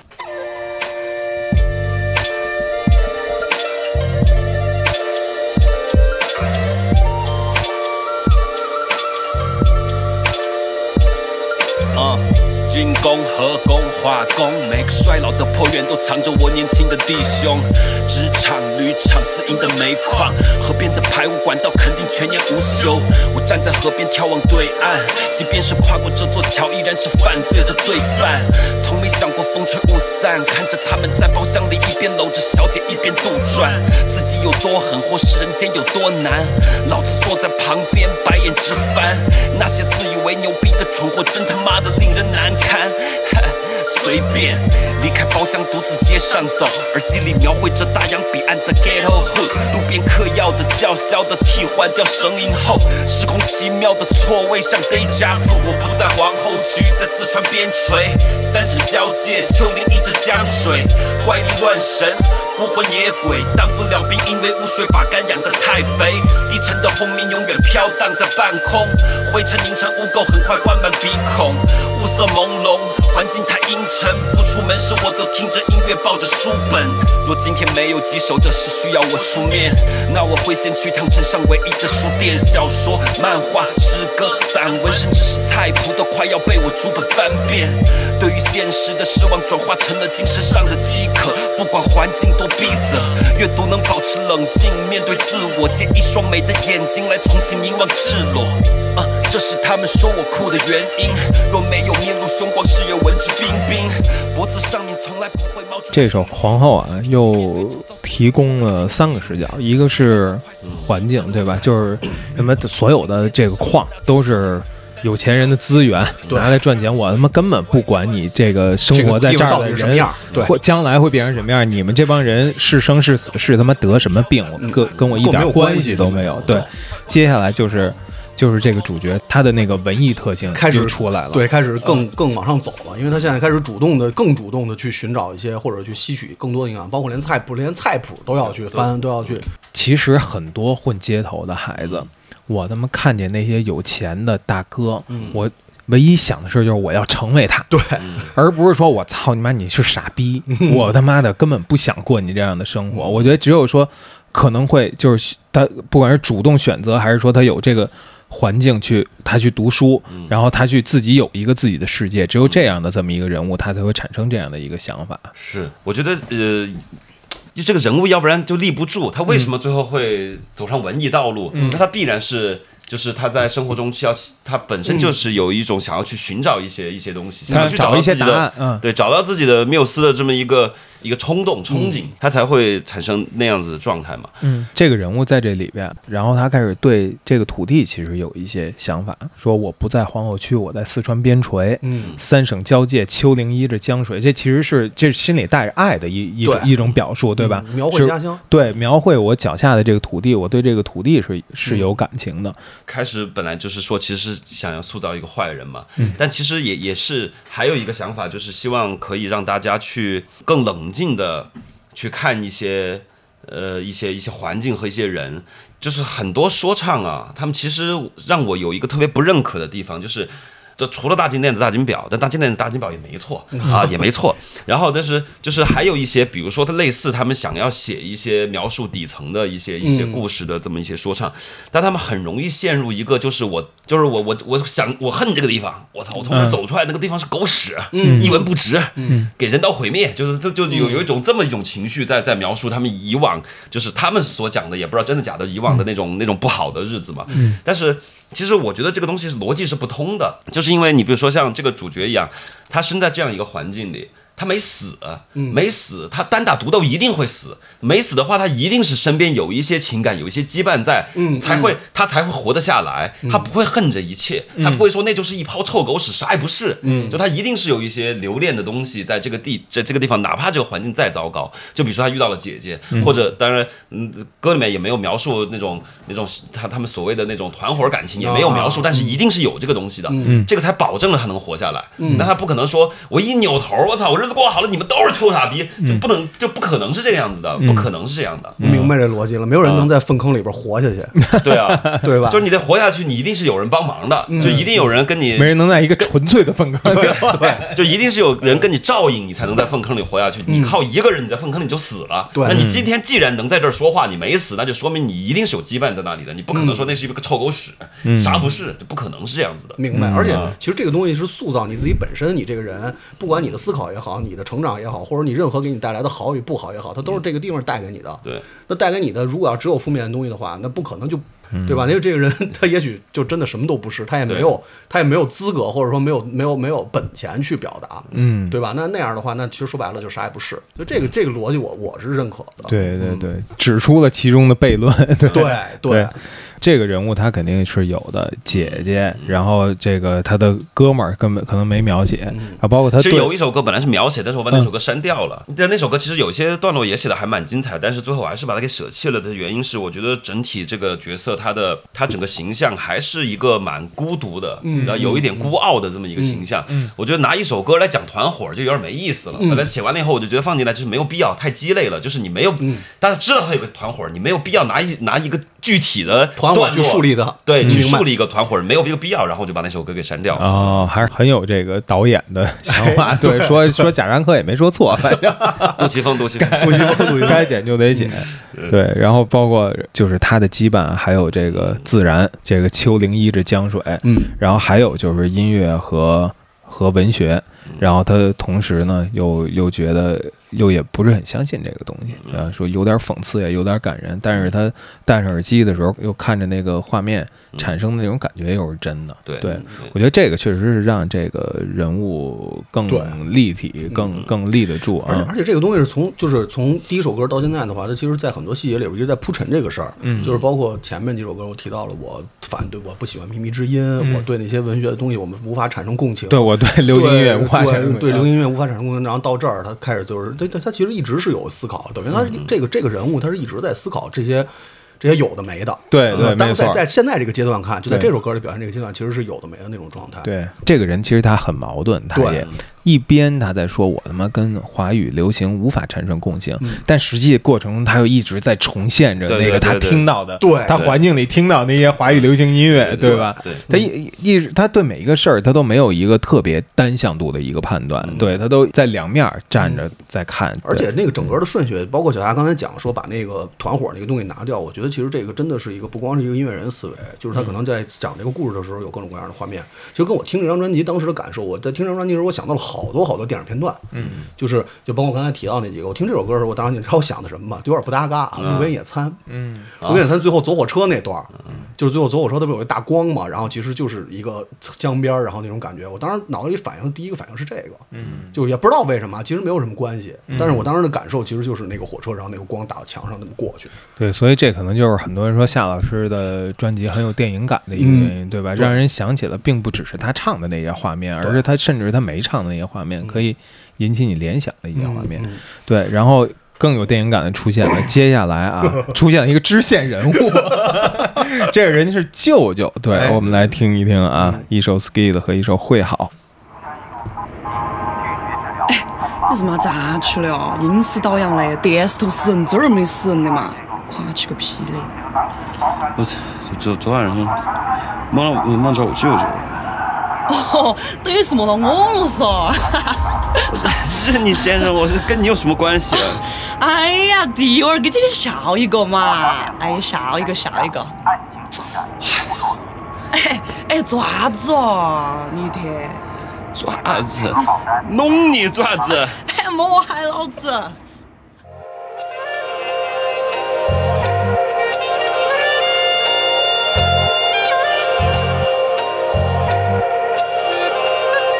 那是初三暑假和舅舅的最后一面，他教我抽烟，跟我说在这破逼人间你早晚得学。我咳了半天，换来他最后的笑容浮现在以病态的脸，几乎已经没了血色。我记得那是云烟十块一盒，他已经很久没有买过。曾经他喜欢听海阔天空 A Money， 却没人对他讲过一句真的爱你。包括我的母亲，他的姐姐，那一代人必须保持外表冷漠，似乎日子才会好过。而他和大多车间里的人的光辉岁月消失在了某刻，也许是个冷雨夜，那夜过后生活再也没有希望。离开车间啥都不懂，出去闯被骗个精光。同样潦倒的老主任劝他总会好的，却在一个月后自己悄悄走了。总会好的，总会好的，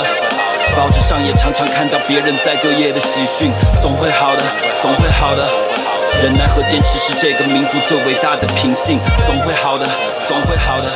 失去了再多都不可怕，只要你们敢想敢。这个出现一个支线人物啊，舅舅，他让你描述的那个那个一个，其实不是这个人物所在的那个街头和犯罪的世界，他其实是有点像是一个大人的世界。而这个舅舅这个人呢，又呃没有那么大。这里边唱到说他只有大我六岁，大人们里面算小算小的，对。但是在这之前啊，我们先从那个就叫舅舅的那个 skit 聊起。这个四川口音的这个女孩说的是什么呀？对，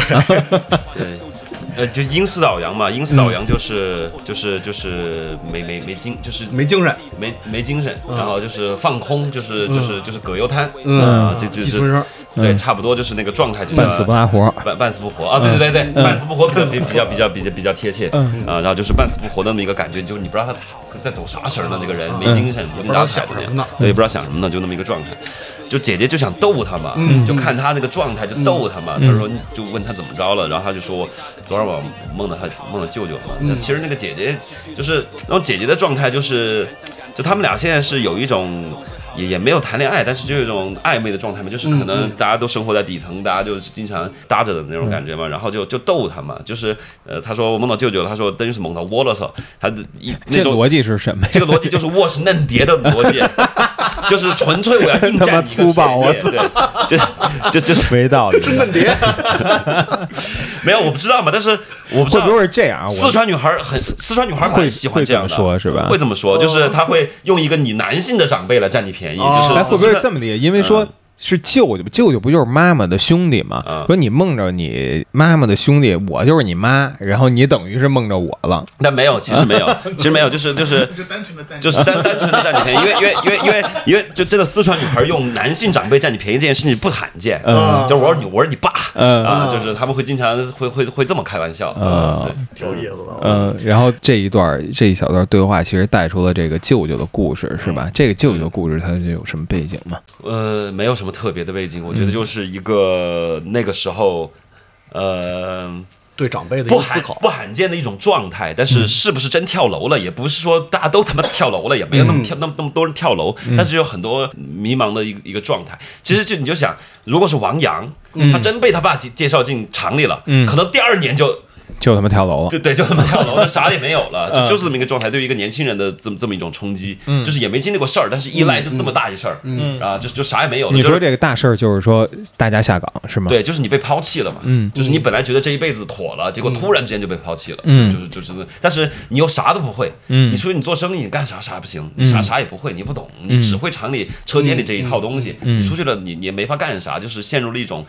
就是完全绝望的这么这么这么这么这么一种状态。整个这首歌给我感受，其实是描绘的是当时一个就是小孩眼里边一个大人世界的，因为在这里面提歌词里边提到了，就是以舅舅这个这个形象代表了一个就是那个年就是相对不大不小的那么一个状态，因为他们相对其实生活环境相对单纯，嗯，就是比城市相对单纯，然后他们也稍微要要其实。想法那些要、嗯、要要比爸爸妈妈们那些人要更多一点多一点，比如他们听 Beyond 嘛、嗯，那个时候他们都听 Beyond，、嗯、哥哥们哇，那 Beyond 都疯了，就是对于、嗯、对于比我们大一点的那些那些那些人来说，嗯、对吧 ？Beyond 就是他们的一个精神支柱，就是那种感觉，嗯、所以在里面也穿插了很多 Beyond 的歌、嗯、歌名在里面嘛，就这样子。嗯、对，冷雨夜，光辉岁月是吧？对，所以等于就是在那种状态里，他可能相对简单单纯，然后呢又跟。再大一点的父母又不太一样的，然后他们又可能对外部的世界是有认知的，嗯，但是呢整个的环境又压迫了他们没有办法去做更多的想法和更多的可能性，他又跟更小的孩子不一样，因为他不可能像更小的孩子一样我真的走上街头我去、嗯、去做一些我可能能让我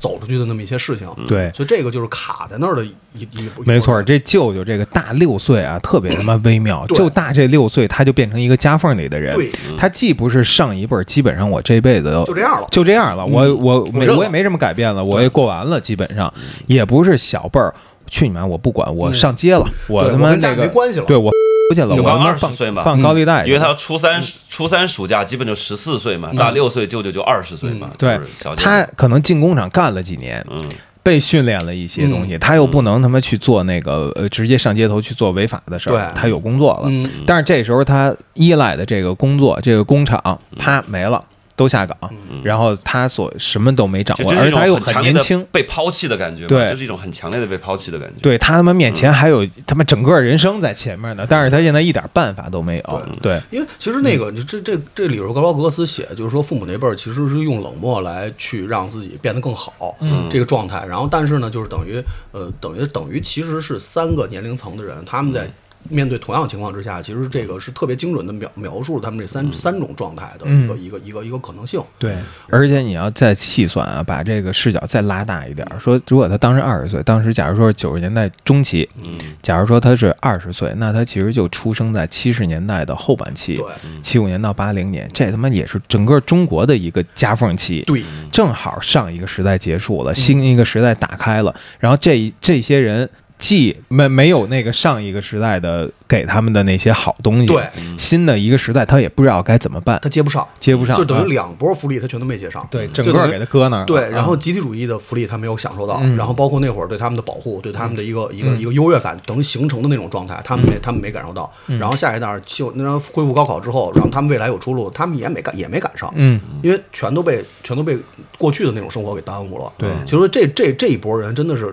很精准的，他最后他一跃而下的跳楼，就是这个东西，我觉得是特别特别能够对很精准描绘出以这样一个小碎片的一个一个状态的。没错，有一波人可能他身段软，转身快，脑子灵，嗯、是吧？我啪就转身了，我去我去想辙去了。嗯、但是有总有那么一些人是被这种东西给抛下的，被被被庞然大物给抛下的。嗯、没有，我觉得转不了身的人其实是多数。嗯，就是以我小时候看到那些叔叔们，转不了身的人是多数。嗯，转得了身的人是少数。嗯，因为在那种环境之下，他们产生的人，他是依他是有依赖感的。他跟更年轻的人不一样，更年轻的人其实是没有依赖感的。嗯，我可以放弃家庭，我可以放弃。嗯学业，或者我可以放弃所有东西，然后我去抓我自己想要的东西。嗯，他们是没有。你说这那个前两天前段时间有个电视剧，一个正剧啊，就是那个叫什么什么《父辈荣耀》。嗯，它其实讲的环境跟差不多嘛。它是在林场，林场它那里边描绘了一些这种舅舅这类中间层的人物，其实特别准的。有的人就是我改制，我马上我就走，我就去南方，我不管我去南方干嘛，这对我来说就是一条路，这就是转身快的人。但是这种人在这个环境里边是非常非常少的。嗯，剩下绝大多数人可能就是留在这儿，可能一辈子等待着二十年后，嗯，二十年后的那个转机，嗯，到来之后给他们带来新的生活，也有可能他就是一辈子就这样了。如果在这个就是现实的这个世界里面啊，当然不不会说大家都一跃而下什么跳楼了，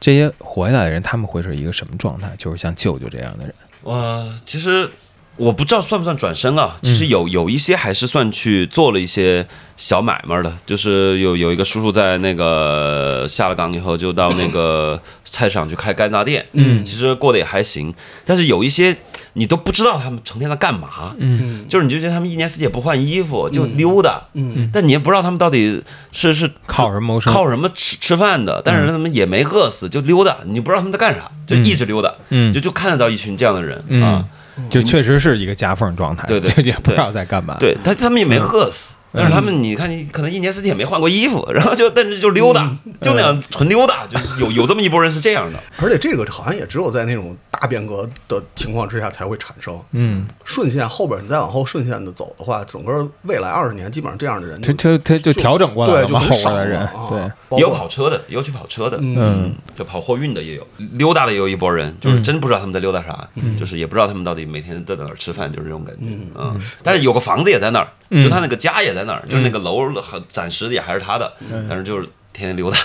就这张专辑我为什么特别喜欢，就是因为它有好多那种碎片的那种句子，就是可能就是可能大家不太会注意到那些句子，但是它特别的精准，特别特别精准的描绘了一类人或者是一个一个情景。就是刚才我说那句，就是父母用冷漠然后来让自己变得更好，就就那那个那个那句话，我当时又想起一个电影，就是真的无数的想起来，那个天长地久，嗯啊、呃、那个天长地久有一段其实就是那个那个爸爸在那个厂区里边，然后他们是开会还是干嘛我忘了，就是那种状态，就是我我我要让我的脸上冷漠，我不能表现出来喜怒哀乐，我不能有各种各样的情绪表现在我脸上，我可能用这种方式然后来面对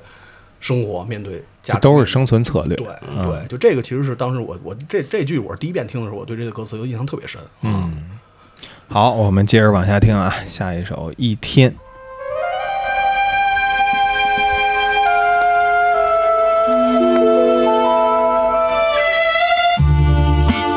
还是光着脚跑，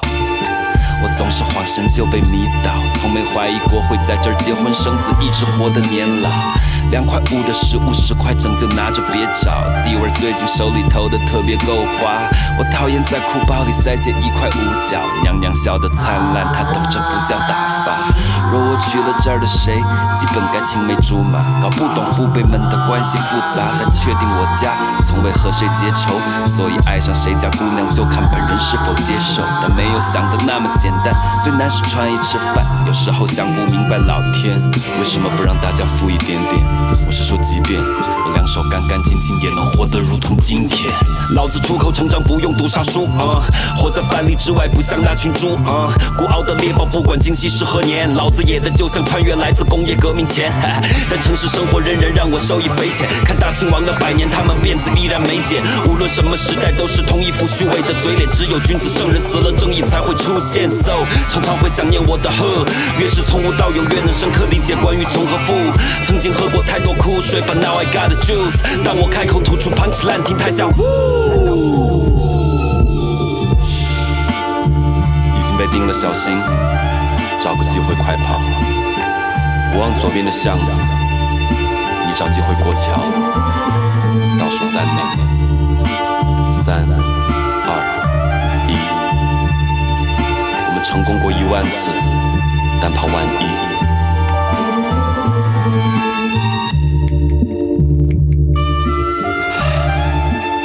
奔跑的过程，我已经再想不起。究竟穿过了哪几条巷子，听见过什么声音，没有目的但也无法分心，就这么一直跑一直跑，让我想起了某一部电影。我知道日子还得继续，我知道或许有天还得结婚娶妻，我知道或许还得生儿育女，但我不知道的是，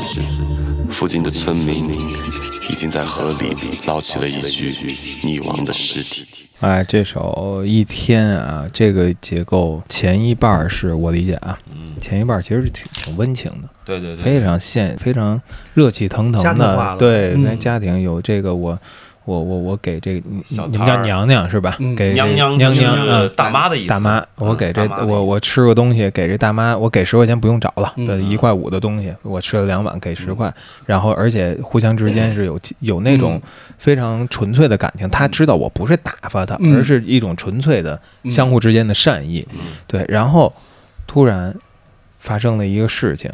主角开始低声的说啊，说我们已经被盯上了，呃，找个机会快跑。然后跟他旁边人说，嗯、我我往左边跑，你你找机会过桥。过桥嗯、而且这中间有一句特别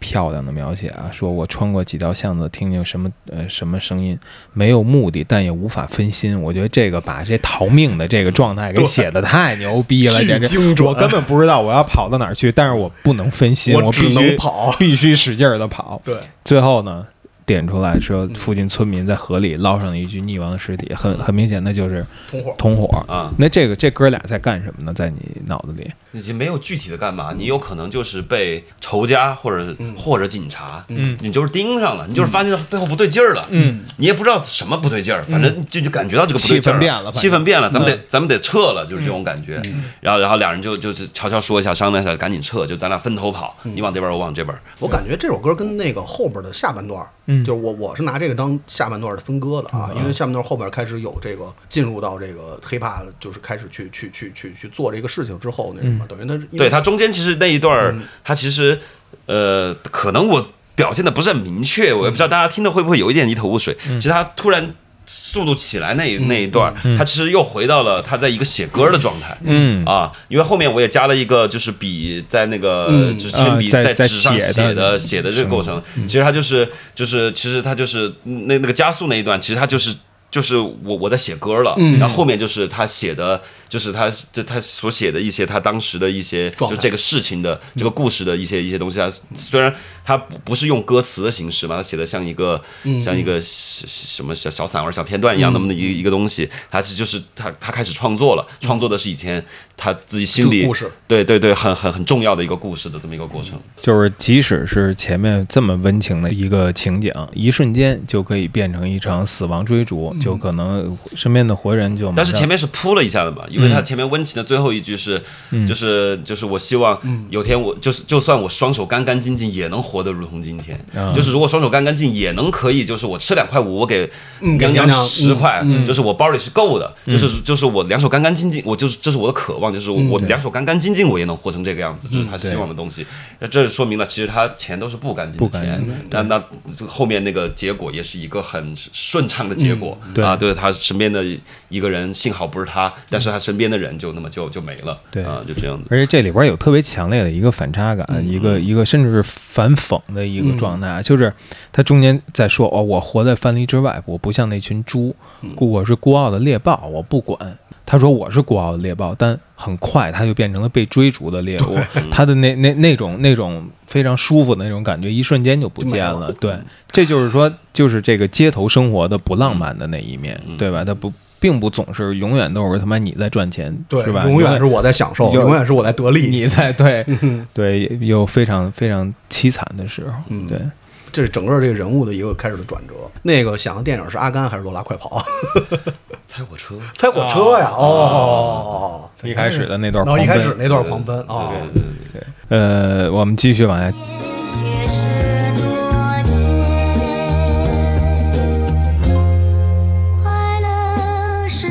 初中时家里日子还算不错，在当时一个常年混的哥哥带回了一堆大口磁带 C D， 上面那些缺口是令我疑惑的问题，他解释了半天我也没听懂几句，但无所谓，我依然是受到了震撼般的教育。再按下 play， 涅槃 U 二 M J It's nice but OK，直到一种风格让我耳朵觉得更加新鲜，看 C D 封面一双稚气眼睛卷发黑脸，这形容也是用臭名昭著大先生。更后来我才知道 Michael 也是黑人，那时我还没有设备可供播放，在哥哥那儿听完他送了我他不喜欢的这张，爸爸说高中用工就买了 C D 机，但终于等到高中家里面却再没这个能力，他心中的纽约仿佛就在我的眼前，荒蛮危险永恒的冬天， Yeah I got a kid King's Flow， 它远得像在天边，却给我带来了拯救。被抛弃的人们破碎的生活，暴力和贫穷和毒瘾一起发作。So Mister Nas, tell me what can I do？ 在个遥远的中国小镇里 ，My chick one two。初中这段经历在心里埋下了种子，不会英语就拿歌词本用词。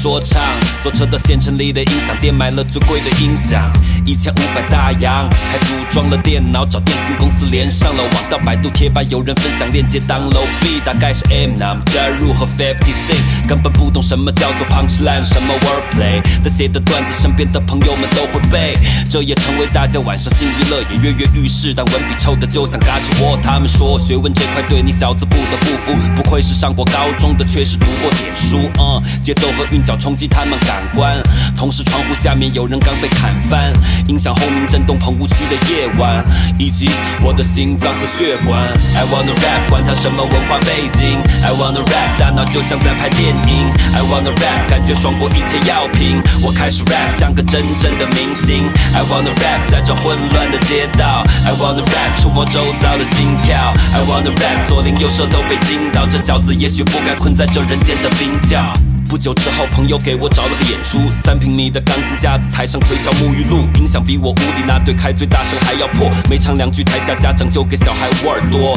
但被捂耳朵的不是只有我，还有主持人在串场时满嘴瞎流的荤腥。但我根本不在乎他们的疑惑，混这么久，街头早恋久了，绝对不分心。嗯，甚至感觉头上长出枝叶，脚连根筋，自负的像年轻的昆汀，把最凶猛、最荒诞的都刺进我的声音。这台上不是只有真的色情，假的温馨。台下不必鼓掌，只需要吃惊。这就是我想要的，不用他们来叫好。曾经的老师也在。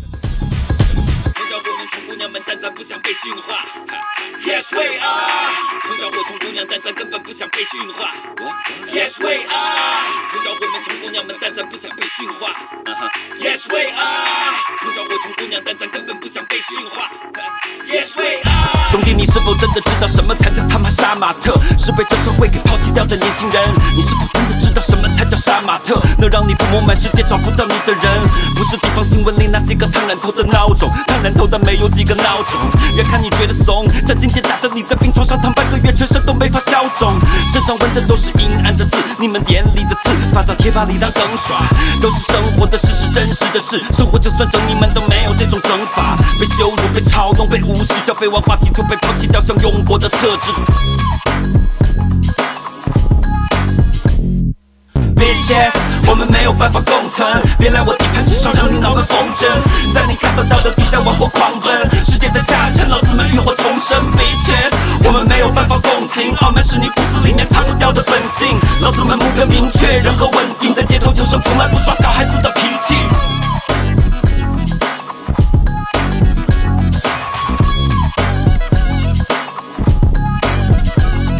现代人的尊严很贵。Nice。我要把这句当作歌词写进我的 mixtape。Yes， 歌名就叫杀马特 ，mixtape 叫风马赫，英文听起来更洋气，仿佛幻想中的哈利波特。连续三首歌啊，纳斯说唱野猴，然后体现的其实是我理解是这个人物的 rapper 一面，他开始走出这个街头的罪恶生活，开始找到了一个自己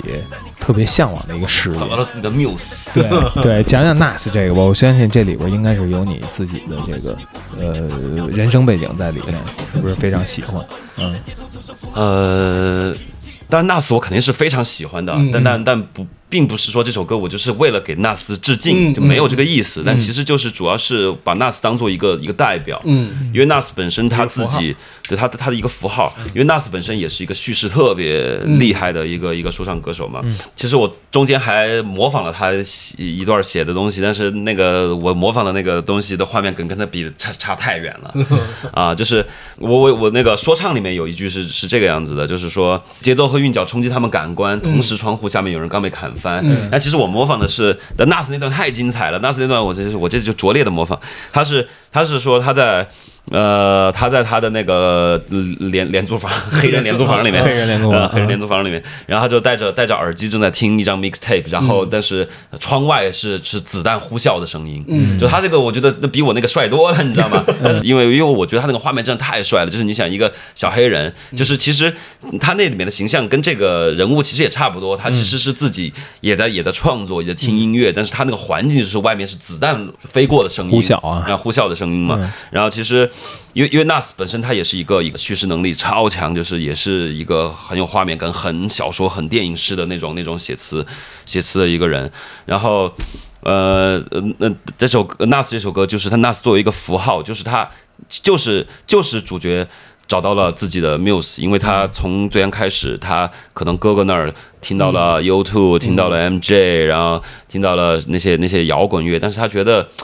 差点意思，嗯，没打到，不是心里的那个东西。嗯、对，然后他突然一下就听到了一个没有旋律的，就逼叨逼叨说，他说这个东西很酷啊。其实我觉得很多可能。做乐队的那些朋友们，其实应该也是有这个瞬间的，就是一个东西突然，哎呀，嗯，我原来搞一搞这个东西，就是我这个东西太酷了，我我也想搞一搞这个东西，我也要玩这个，我也要玩这个，嗯，其实就是这么一个状态。其实他也是，就是就是听到了那那张是哥哥不喜欢的，嗯，因为他可能搞了一批碟、一批磁带回来，就那个他就是哥哥筛出来的，哥哥筛出来的，结果哎他如获至宝，嗯，然后他就他就一下就被这个东西给感染到了，嗯，然后他就他就在心里就埋下了种子嘛，然后他又去嗯想尽一切办法了解歌词里面一些什么东西，结果他就是大受震撼，就整体就他的价值观就被就被就被打碎了，嗯，就是里面都是在讲坏人，但是把坏人讲得那么帅，嗯，就是从小的时候我们接触的教育里面，坏人就一定是傻逼的，嗯，就是到了最后就是一定满地打滚的，嗯，他不是，居然不是，居然可以把坏人这样来描述，嗯，然后坏人有自己说话的权利，然后突然发现这个事情他就被震撼到了，就是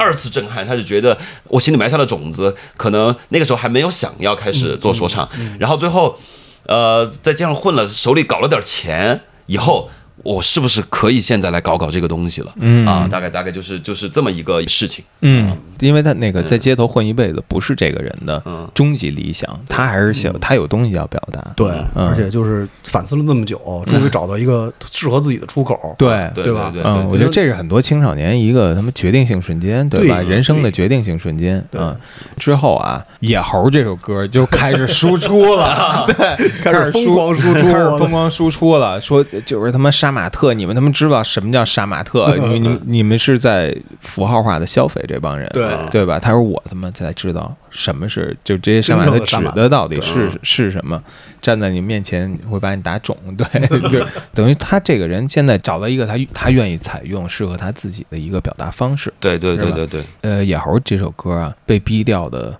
内容比之前的那些还要多，就是太多了，有点。这这是怎么回事啊？他又没有提到暴力，又没又没有提到那个性。嗯，一个是可能第一段逼掉那两句是因为嘲讽了媒体嘛，他说那两句是媒体装的悲天悯人，但遇到面对面时，实际还是歧视我们。嗯啊，就是这这句是被逼掉了嘛？就专辑里面关于一些媒体的描述，其实都是被逼掉了的，就是感觉不能不能嘲讽媒体，不能嘲讽媒体，对媒体不能被批评那种感觉。然后然后。但实际我自己个人的感感觉的情况是，确实从我小时候我接触过很多这样的人，嗯，就是杀马特是那个时候的一种流行，嗯，但是它不代表一种一种人格，嗯，然后也有那种比如说老老实实的杀马特，但也有那种哇特别凶的杀马特，就在街上混，但是他那个时候也弄那种头发，嗯，也搞成那个样子，嗯，然后就是但是每次在比如说在大众视野里提到杀马特都是弱者，嗯，都特别弱，嗯，就是被人嘲讽、被人嘲弄、被人看不起，就是当傻逼一样逗着玩的那种、那种、那种那么一个形象，好像大傻子一样，对，大傻子就是大傻子。然后我就觉得就是这样，底层的人很容易被别人当大傻子，包括我在前面那个。呃，人间那那首歌里面也说了嘛，就是这里可不是媒体镜头下的这里，不是只有卑微又顺从的蝼蚁，嗯啊，但是在媒体的镜头下，底层永远是乖巧的，嗯，听话的，嗯，他们只拍这些，就是哇，生活太不容易了，然后太惨了，太惨了，又惨，但是又善良，就只拍努力，对对对，就只拍这波人，我对别人还特好，对对对对，然后所以野猴这这这首歌就是就是想就是其实想表达的就是副歌里面的东西，是我没有办法共存，也没有办法共情，就是因为你们傲慢是你们。就本心里面擦不掉的东西，那我们就没有办法聊天，这个事儿我们没办法聊，就是你来惹我，那我就要干你，就就是就是这么一个一个一个状态。然后第二段被逼掉的大部分其实就是讲的一些官方叙事里面的一些都是镜头打开才有的东西，然后这个主角就觉得嗯、呃，就是外面的人世人看到的东西跟我生活看到的东西是完全不一样的，就是这个东西我特别的不舒服、嗯、啊，就是我特别的不爽，我得我得告诉你我们是什么样子，我们是不好惹的，我们是不可辱的，嗯，就是就是这么一个感觉。嗯，对，这个其实就就是就是我一直以来的一个对共情这个事儿的一个质疑，嗯，就是一个疑问吧，不是质疑，嗯、就是我我总感觉有大多数的共情其实都是俯视的。嗯，就是跟你所说的这个通过媒体的镜头看到的东西，或者通过一些描述，通过大梦去描述的。对，我刚才也想，就我我不想等你说完，我就想提这事儿。啊，你可以继续，就是、呃、就是明白我的大梦是那首歌吗？对，我还没看。嗯，就是就是就是给我的感受就是，很多时候产生共情其实很正常啊，嗯、但是有很多人其实带来的共情是真的就是被是让别别人让他让你看到，让你这么共情，然后你是很有俯视状态的，但不是说所有人。但但是有很多人其实他都是俯视的共情，我觉得这个东西不叫共情，嗯，这个东西还是还就是傲慢。然后当时其实我我我写这首歌的时候，其实也是看了那个纪录片嘛，就杀马特我爱你嘛，嗯嗯、但杀马特我爱你还是有一点，他是有猎奇视角，他他有猎奇视角，并且还是惨，对，就这人就是可怜，对，就就就就是这样子的，我我觉得我心里就特别不舒服，因为我我我我小时候有个小也是个小杀马特，嗯、然后我身边有很多杀马特，嗯、然后就是他们不是你拍出来就是全是那样的，不是那、嗯、有很大一部分人不是你拍出来那样的，嗯、怎么你怎么不去找那波人呢？嗯、就就就这么一个感觉啊，嗯，对，杀马特就你不去找我认识的那波人呢，你你找的就是全是理发店的人，你不去找一下理发店没在理发店待的人街上的那些人，街上人不敢找。里边的这个主人公呢，也随着他变成一个说唱歌手，他我觉得他开始考虑更大的事情了。对，他开始考虑媒体控制的、营造的这个假象是什么。他之前还在考，还想的还是，呃，那些他妈的大老板，那些大老大老板在在毁毁着我们的家园，赚着我们的钱，在考虑这些。然后他这已经开始在考虑一些抽象的控制、权力和暴力了。对，其实媒体就这里边的这个媒体形象，它不就是一种暴力吗？一种一种一种更抽象的一种暴力。因为确实我也是，我也是发现了很多，也不是就是也不是那个年代的，就是现在都是这样的。就是其实很多时候你接触一些那种做媒体的人，嗯，比如他们所在他们的文章啊，或者是他们那些发表的东西里面，他们去聊一些。底层的人，包括像聊杀马特这些，他们是带着怜悯的，但实际上他在街上遇到的，他还是嘲讽别人，而且不光是嘲讽，他们是根本有可能都不看。对、嗯、对，这个其实是是对整个底层的一种，不管是文化现象也好，或者说是一种生存状态也好，很多人其实在他给你呈现出来这个东西，机器关掉之后。他不会看的，就是他在他的发表的东西里面展现出了很强烈的人文关怀，但是他在生活里，一朋友怎么着，他说你他妈就是一杀马特，嗯、他还是会用这种语气去跟你说话。嗯、然后杀马特其实是一种，就是一个符号嘛，他其实也是个符号，他、嗯、像 Nas 一样，他也杀马特也是一符号、嗯。这个符号其实代表更多在底层产生的那种文化现象和底层那种生活化的那种现象。嗯、这个东西其实就是真的是对，咱们不说创作者啊，就有很多人就是就是看到这个东西之后，他就是转头就忘。今天我可能会为这个事儿哭一鼻子，第二天我说这是，而且到。到, 到自己跟生活有接触有衔接到有这个接触点的时候，他完全不会用一种同情或者说是一种更真实的状态去跟他接触。好，我们继续往下啊，下一首这个启程是个 skit， 然后接着、啊、启程很精彩，对，接着连着就是一首命运啊，命运命运是我最最不不想听的歌，我给大家说为什么？因为当时我录这首歌的时候，我喝多了。然后录完了以后，然后我就问那个 Major， 我说我录的是不是有点油腻啊？然后那个 Major 说没有。这首歌有了，今儿结束了，然后制作人想下班，然后做出来以后，我觉得不该这么唱的。好，我们听听啊，先听听，再来回头再聊。啊、呃，我准备到城里面去待一段时间。去城头做啥子啊？嗯，去参加一个比赛。啥子比赛啊？说唱比赛。哦，说唱还有比赛啊？有有去看啦，然后嘞，然后刚说过了嘛，就是在城里待一段时间呗。我晕，你脑壳打铁吗？你拿啥子找钱呢？脑壳，脑壳，脑壳，脑壳晓得不？你没得的东西，老子弄死你！这遇得到你哦。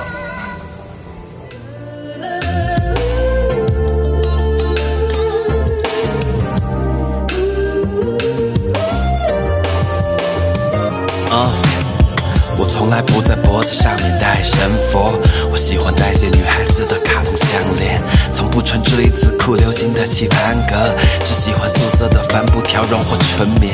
他们都搞不懂我的品味兴趣，但又觉得我很酷很拽很神秘。论思想智慧，兄弟们都自认盘地，在他们眼里我的气质是文艺。在街上混的姑娘们眼里我充满电量，男孩们眼里团队中的干将，说简直可遇不可求的人间限量，完全是生下来就注定该干这行，该干哪行？哈搜或说唱，两手抓两手都有明确的方向，用街上搞来的钱买台二手古籍 ，homie dirty money is just 幸运，生活的每个方面都是齐头并进 ，homie I'm not stupid nasty kid，yeah。没有，就是有两个，一个是为什么让我最后没有去重录，为什么让我没有重录，一个是 Major 在那斩钉截铁的跟我说，他说这首歌有了，就是他，嗯、就是他、嗯。然后第二个说，我还是很疑惑嘛，我就带回去给我媳妇儿听，我媳妇儿说性感，两个最亲近的人都骗了，都骗了。他说他说他说性感、嗯，我甚至听出了 Anderson Park 的感觉。哦、我说真的假的？他说真的，真的我不骗你。然后我说那行吧，那就这样定了。然后就发出来以后，我觉得哎。不该这样唱的，不该这样唱的，不该喝那么多的是。其实咱们一直在放 Jet Ski 的、啊，里边都是男女这个对话，还没有介绍过这个做声音演出的这个女孩叫黄玉静雯、哦、是吧？她是她的长相气质是一个特别有故事的姑娘，结果她嗯，结果其实是个人生蛮顺利的姑娘，就是就是那种感觉。哦哦哦哦、然后是这样的，她就是她最刚开始是是帆哥先认识她的，生帆、嗯，然后当时是生帆，当时还是在做那个。当那个店长的时候嘛，卖表的时候，他们有一次到成都去出差，跟客户然后谈事儿，就到一个红酒吧，然后去去去谈事儿。然后Yana是在那儿唱歌的，然后那个帆哥喝多了，舔着脸就要别人微信，然后的然后就要跟别人合作歌嘛，然后最后也介绍给我们，然后就大家就成了很好的朋友，然后在成都也经常也在一起玩。然后Yana是。特别喜欢唱歌，他唱歌特别好、嗯，然后他特别喜欢唱歌，然后他也特别想要自己做一些东西，然后他现在也在跟他的朋友缓慢的在做自己的歌、嗯嗯嗯、啊，就是这样的。他啊、呃，嗓音条件非常好，而且人站在舞台上非常的性感，非常有魅力的一个姑娘、嗯嗯、啊，期待。就是就是就是，啊、我觉得很现在他这种范儿已经很少见了，他、嗯、就是那种女伶。就是她也不跳舞，就是也不热舞，因为现在你看很多年轻的姑娘，她们大部分走的都是往欧美那个路子走的嘛，嗯嗯嗯、就是我叫热舞，然后我的整个形象打扮也都是往那个方向走。然后Yana是一个，你觉得她像那种日本的那种爵士的、哦、那种女伶的那种感觉，她有一种很 old school 的感觉，但是非常的性感。嗯，嗯嗯对，反正有机会我可能下后面会也会跟她在歌曲上面会有一些合作。嗯，这比较期待。呃，然后《命运》这首歌聊聊的是什么？就是这个油油腻歌曲，油腻歌曲，油腻歌曲。展开讲讲，其实就是呃，主角找到了自己的 muse 嘛、嗯，他其实就是对未来的憧憬的一首歌，他有了打算了，嗯嗯啊，他觉得自己的活儿还不错，好像身边人都挺认可的，嗯、他想出去闯一闯，嗯，就是他想试试能不能靠这个东西来来生活、生存、生存下去、嗯，就是基本上这首歌就是一个憧憬，然后其实他也就是铺垫了接下来的悲剧的嗯收尾。嗯，这样子的，我们来听听这个悲剧的收尾吧。这个结局 ski 的，刚才你说的特别棒 ski 其实是指的是这个，这个指的是这个，这个就是很精彩的那个警察的演出，就是我的经纪人王翰林台在旁边。我来自一个没有音乐的地方，一个充斥着暴力犯罪的地方，但我受到了音乐的感召，说我想说的话，做我认为正确的事。我没想到有天我能站在这儿，穿着这么贵的衣服。给台下这么多跟我成长环境完全不同的人讲述我的故事，我是幸运的，但我更希望以我的方式，让更多人能关注到这个世界上很多不为人知的角落，他们贫穷，他们身处危险的原因，遭受的不公。我希望我的弟弟妹妹们有天可以摆脱这一切，去上一个真正的大学，而不是继续简单的成长和挣扎。谢谢大家。一个雾水完全没声，非常尴尬的沉默，完全没声，完全被消掉了。这段只有在完全版里面的开始跑了，也不知道为啥跑，突然跑开了。咱们先讲一下这段吧。对，现在就就可以聊着，就可以聊着。我们听到的就是夏子玉不知所云吧。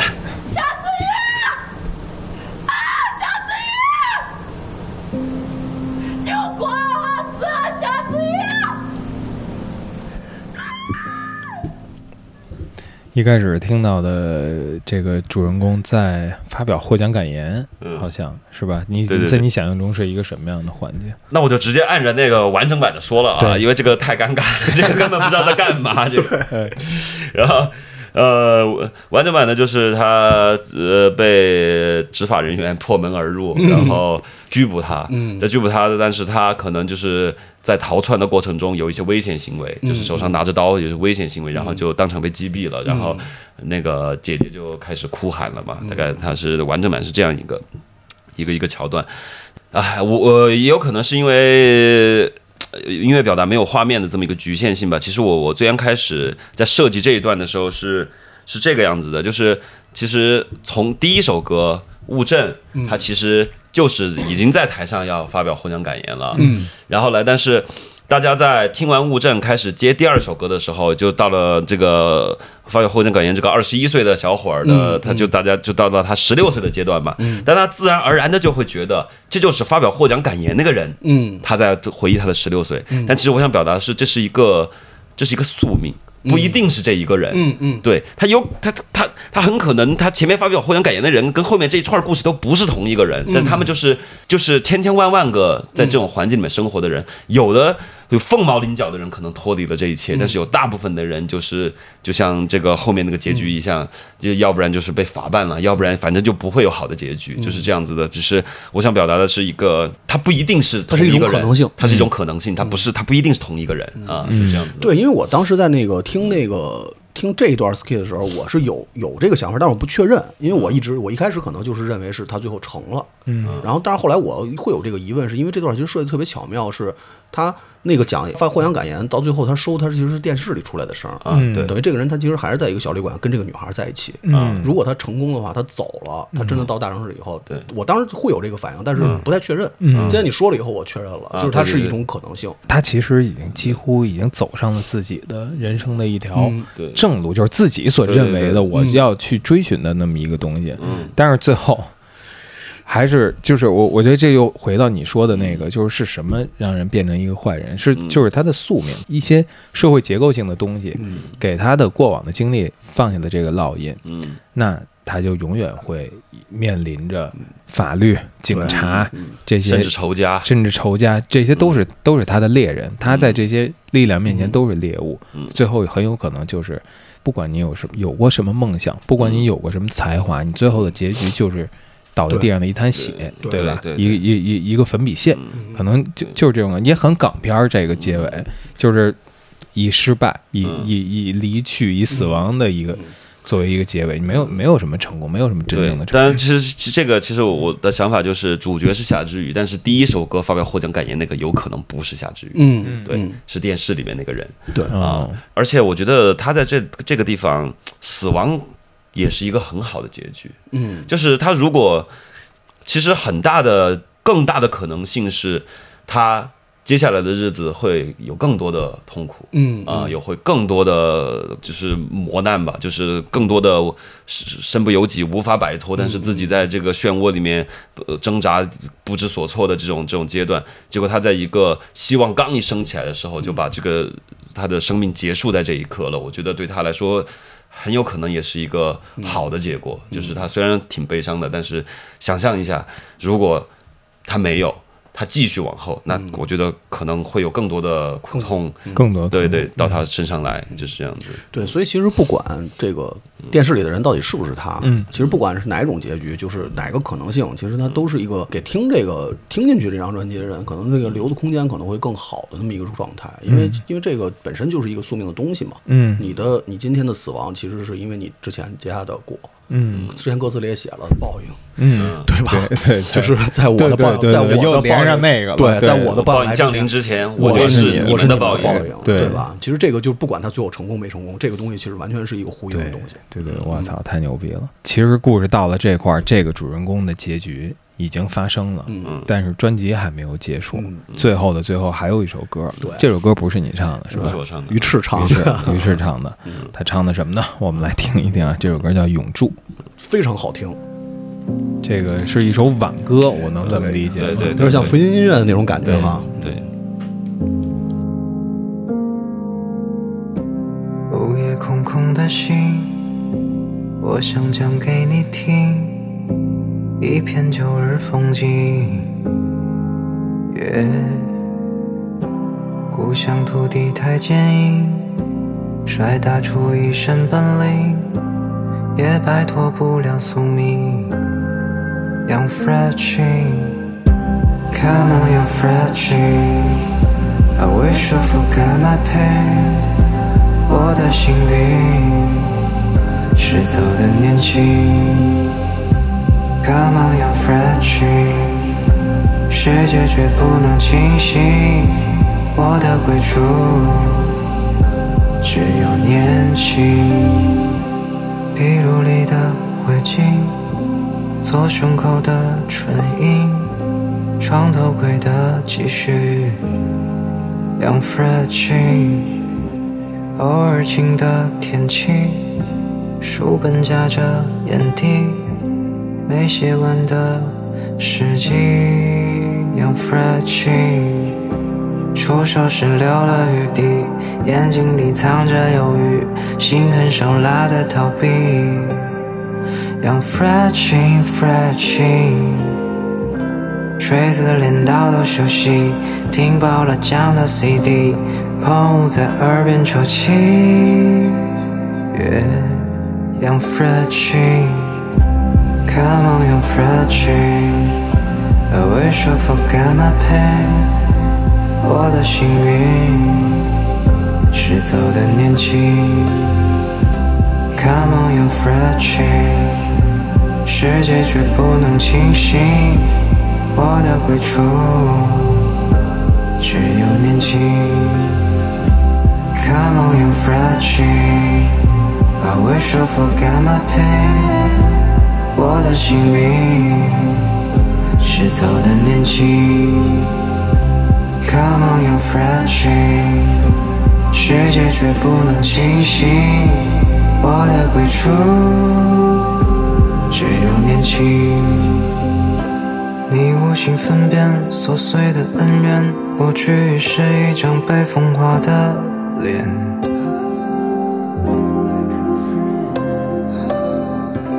你站在江边故乡很庄严，回去的路但愿不再有风险，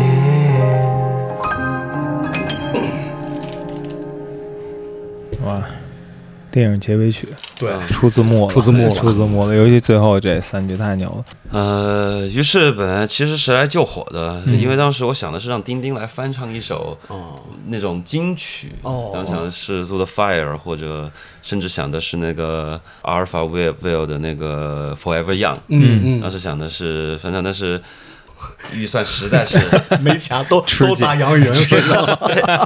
这事儿实在是搞不定、嗯、然后就说让于是赶紧来救救火，然后其实也是这首歌也是赶鸭子上架很快、嗯、然后把这首歌做出来，但其实我觉得非常的好，就是如果是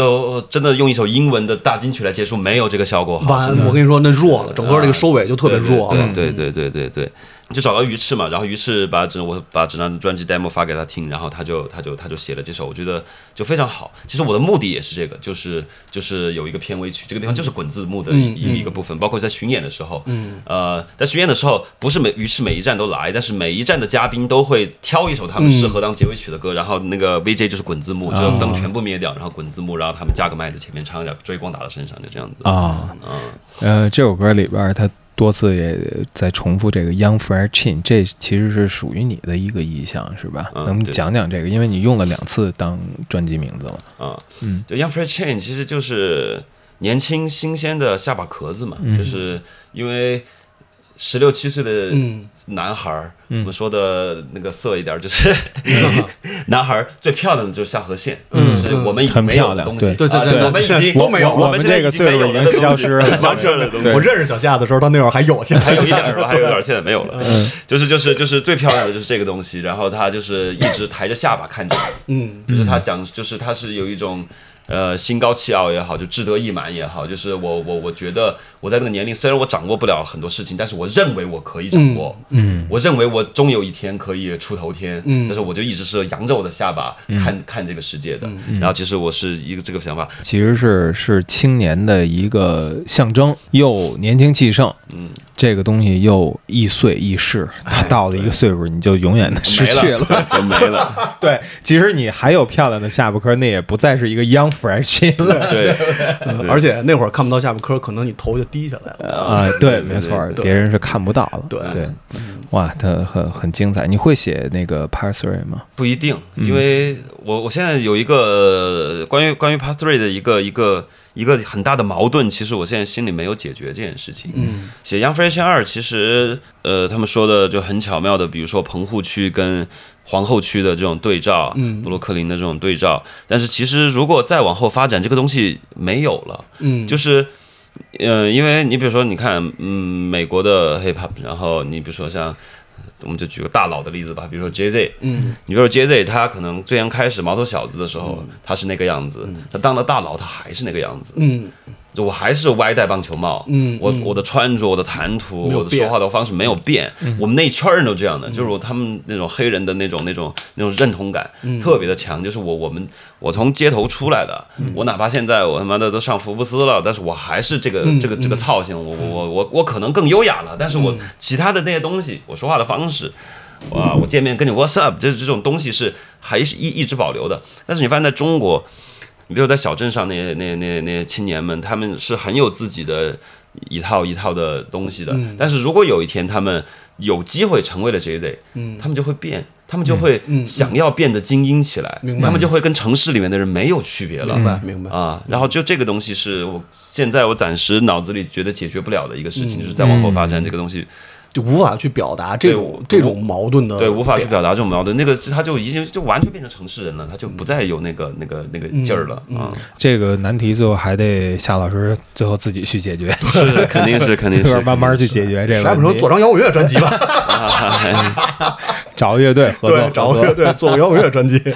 那个就说到这个巡演啊，就这次巡演，因为形式其实跟那个咱们很多就是同行吧，就已经做出很大的区别了，就等于这次是用了一个舞台剧的形式，怎么设计的呢？对，讲讲这个，讲讲这个巡演的过程。巡演的过程其实就是，首先是那个四个 skate 都保留了嘛，保留的是以演员来演，嗯，然后然后在那个基础上，其实呃几乎每一首歌就是只有、嗯、只有那个只有、呃、丛林和皇后之间是连唱的，嗯、然后那个。那个会好和一天之间是连唱的，然后其他歌中间全是穿插的剧情。那剧情就是就是两个演员，一个是演姐姐，一个是演那个男主角，然后两个人就是给他们设计了很多他们互动一些生活化的桥段，然后帮着来补完这个故事嘛。啊，可能就是更展现了一些就是情感上的东西嘛，但也不是爱情嘛，就是他们俩本身到最后也没有爱情。啊，就是那种那种在底层的人之间。互相的那种、那种、那种关怀的东西，就是更展现了这个，然后让我觉得是让整个故事更完整了，而且最后哭喊那一段。呃，就是被击毙以后哭喊那一段，在现场表演起来，其实冲击力蛮大的。嗯、就是那个时候，很多粉丝都真的就是忍不住就就哭了。嗯啊、呃，就是因为那个地方，我觉得设计的也蛮好的，就是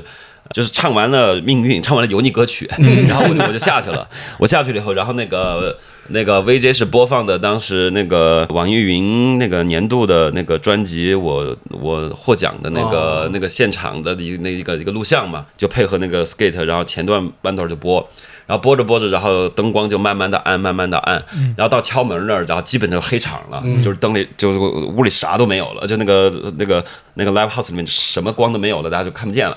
看不见了以后，然后等到踹门进来的时候就，就呃那个男演员和王翰林，嗯、然后穿着黑衣服，两人拿着手电就开始照那个观众，嗯嗯、就开始照观众眼睛，嗯、然后就配合着那个警察的那个那个声音嘛，然后随着那个主角逃跑的那个脚步，然后那个警察就追。就就开始往台下追，追到台下以后，那个枪声一响起，那个手电就马上打到那个女主角脸上，她从后台一下出来，然后就开始往前冲，就边哭边边往前冲，然后冲到台中央，然后就跪在那个地方就开始哭嘛，然后就那个那那那一段张力其实是蛮大的，然后就很多人都被那一段就就就很有舞台设计，对，这种的是吧？他哭着哭着就开始响片尾曲的前奏，然后那个呃也是黑的嘛，没有没有光，然后那个 V J 就开始上。滚字幕，然后字幕就是做的每一首歌的呃制作人啊，然后怎么怎么着啊，就是一个字幕，然后滚完整首歌，然后一个追光打在那个结束曲的那个歌手的身上，嗯，然后这样子就结束这个演出。哇，嗯、想不想看？很想看、啊，想看就等第三轮巡演、啊。现在已经进行了两轮了，是吧？对对对 对, 对、啊。还有哪些第三轮预计还会去哪些城市？第三轮我们都还没定，但是如果有第三轮，肯定是天津，肯定是有的。啊、天津，就是、天津为了服务北京的观众们，就是肯定是有的、嗯嗯嗯、啊。就是但是没有北京，所以大家看到天津就可以去了。对，看到天津就可以去了，没有北京啊。对，我觉得其实还是应该多走一走。嗯，嗯因为这张专辑其实呃出虽然说出圈吧，但是我觉得现场可能。会提升感受，嗯，因为这个东西配合起来，肯定还是展现出来的东西是完全不一样的。对，嗯，我真觉得其实那个，如果要是那个三 part part three 的话，要是没找到矛盾点，你尝试做点不一样别的东西，没准还能有新的启发啊。是是啊，我也没有说我一定要磕死在这个东西上面，因为我觉得想不通就肯定不做。对对对 对, 对, 对，而且是你说杜琪峰对吧？他、嗯。你看他拍拍枪火，拍黑社会，但他也拍过济公啊，对，嗯、对，他还拍过东方三侠，那完全不一样的东西啊，对, 对吧、嗯？其实我不拘泥于这个，嗯，对嗯弄点更有意思的东西，嗯，摇滚乐，对吧？摇滚有意思吗？摇滚乐有意思啊！啊你刚不说死了，可太有意思了！我操！行好，呃，这期节目啊很长，然后但是夏老师呢给我们带来特别丰富的解读和延展，我觉得这张专辑呢。嗯完全是一个可以说是文学作品，或者是一个专辑化的电影。对，它已经超越了一张普普通通的音乐专辑、说唱专辑能包含的很多概念。我也特别希望有更多圈层的人可以细细的听到这张专辑，细细的体会到它传达给我们的这个东西。对，然后也祝愿夏老师接下来的第三轮巡演和下一张专辑进展都顺利。对，好吧，嗯，那我们这就到这儿，感谢夏老师到来，感谢飞啊、西海和电波共同向大家致意，感谢夏老师。好，好，谢谢两位，谢谢两位，拜拜，拜拜，拜拜。说着摸着我的手臂，顺着伸进衣领，说以后常来呀，咱也在这街上打个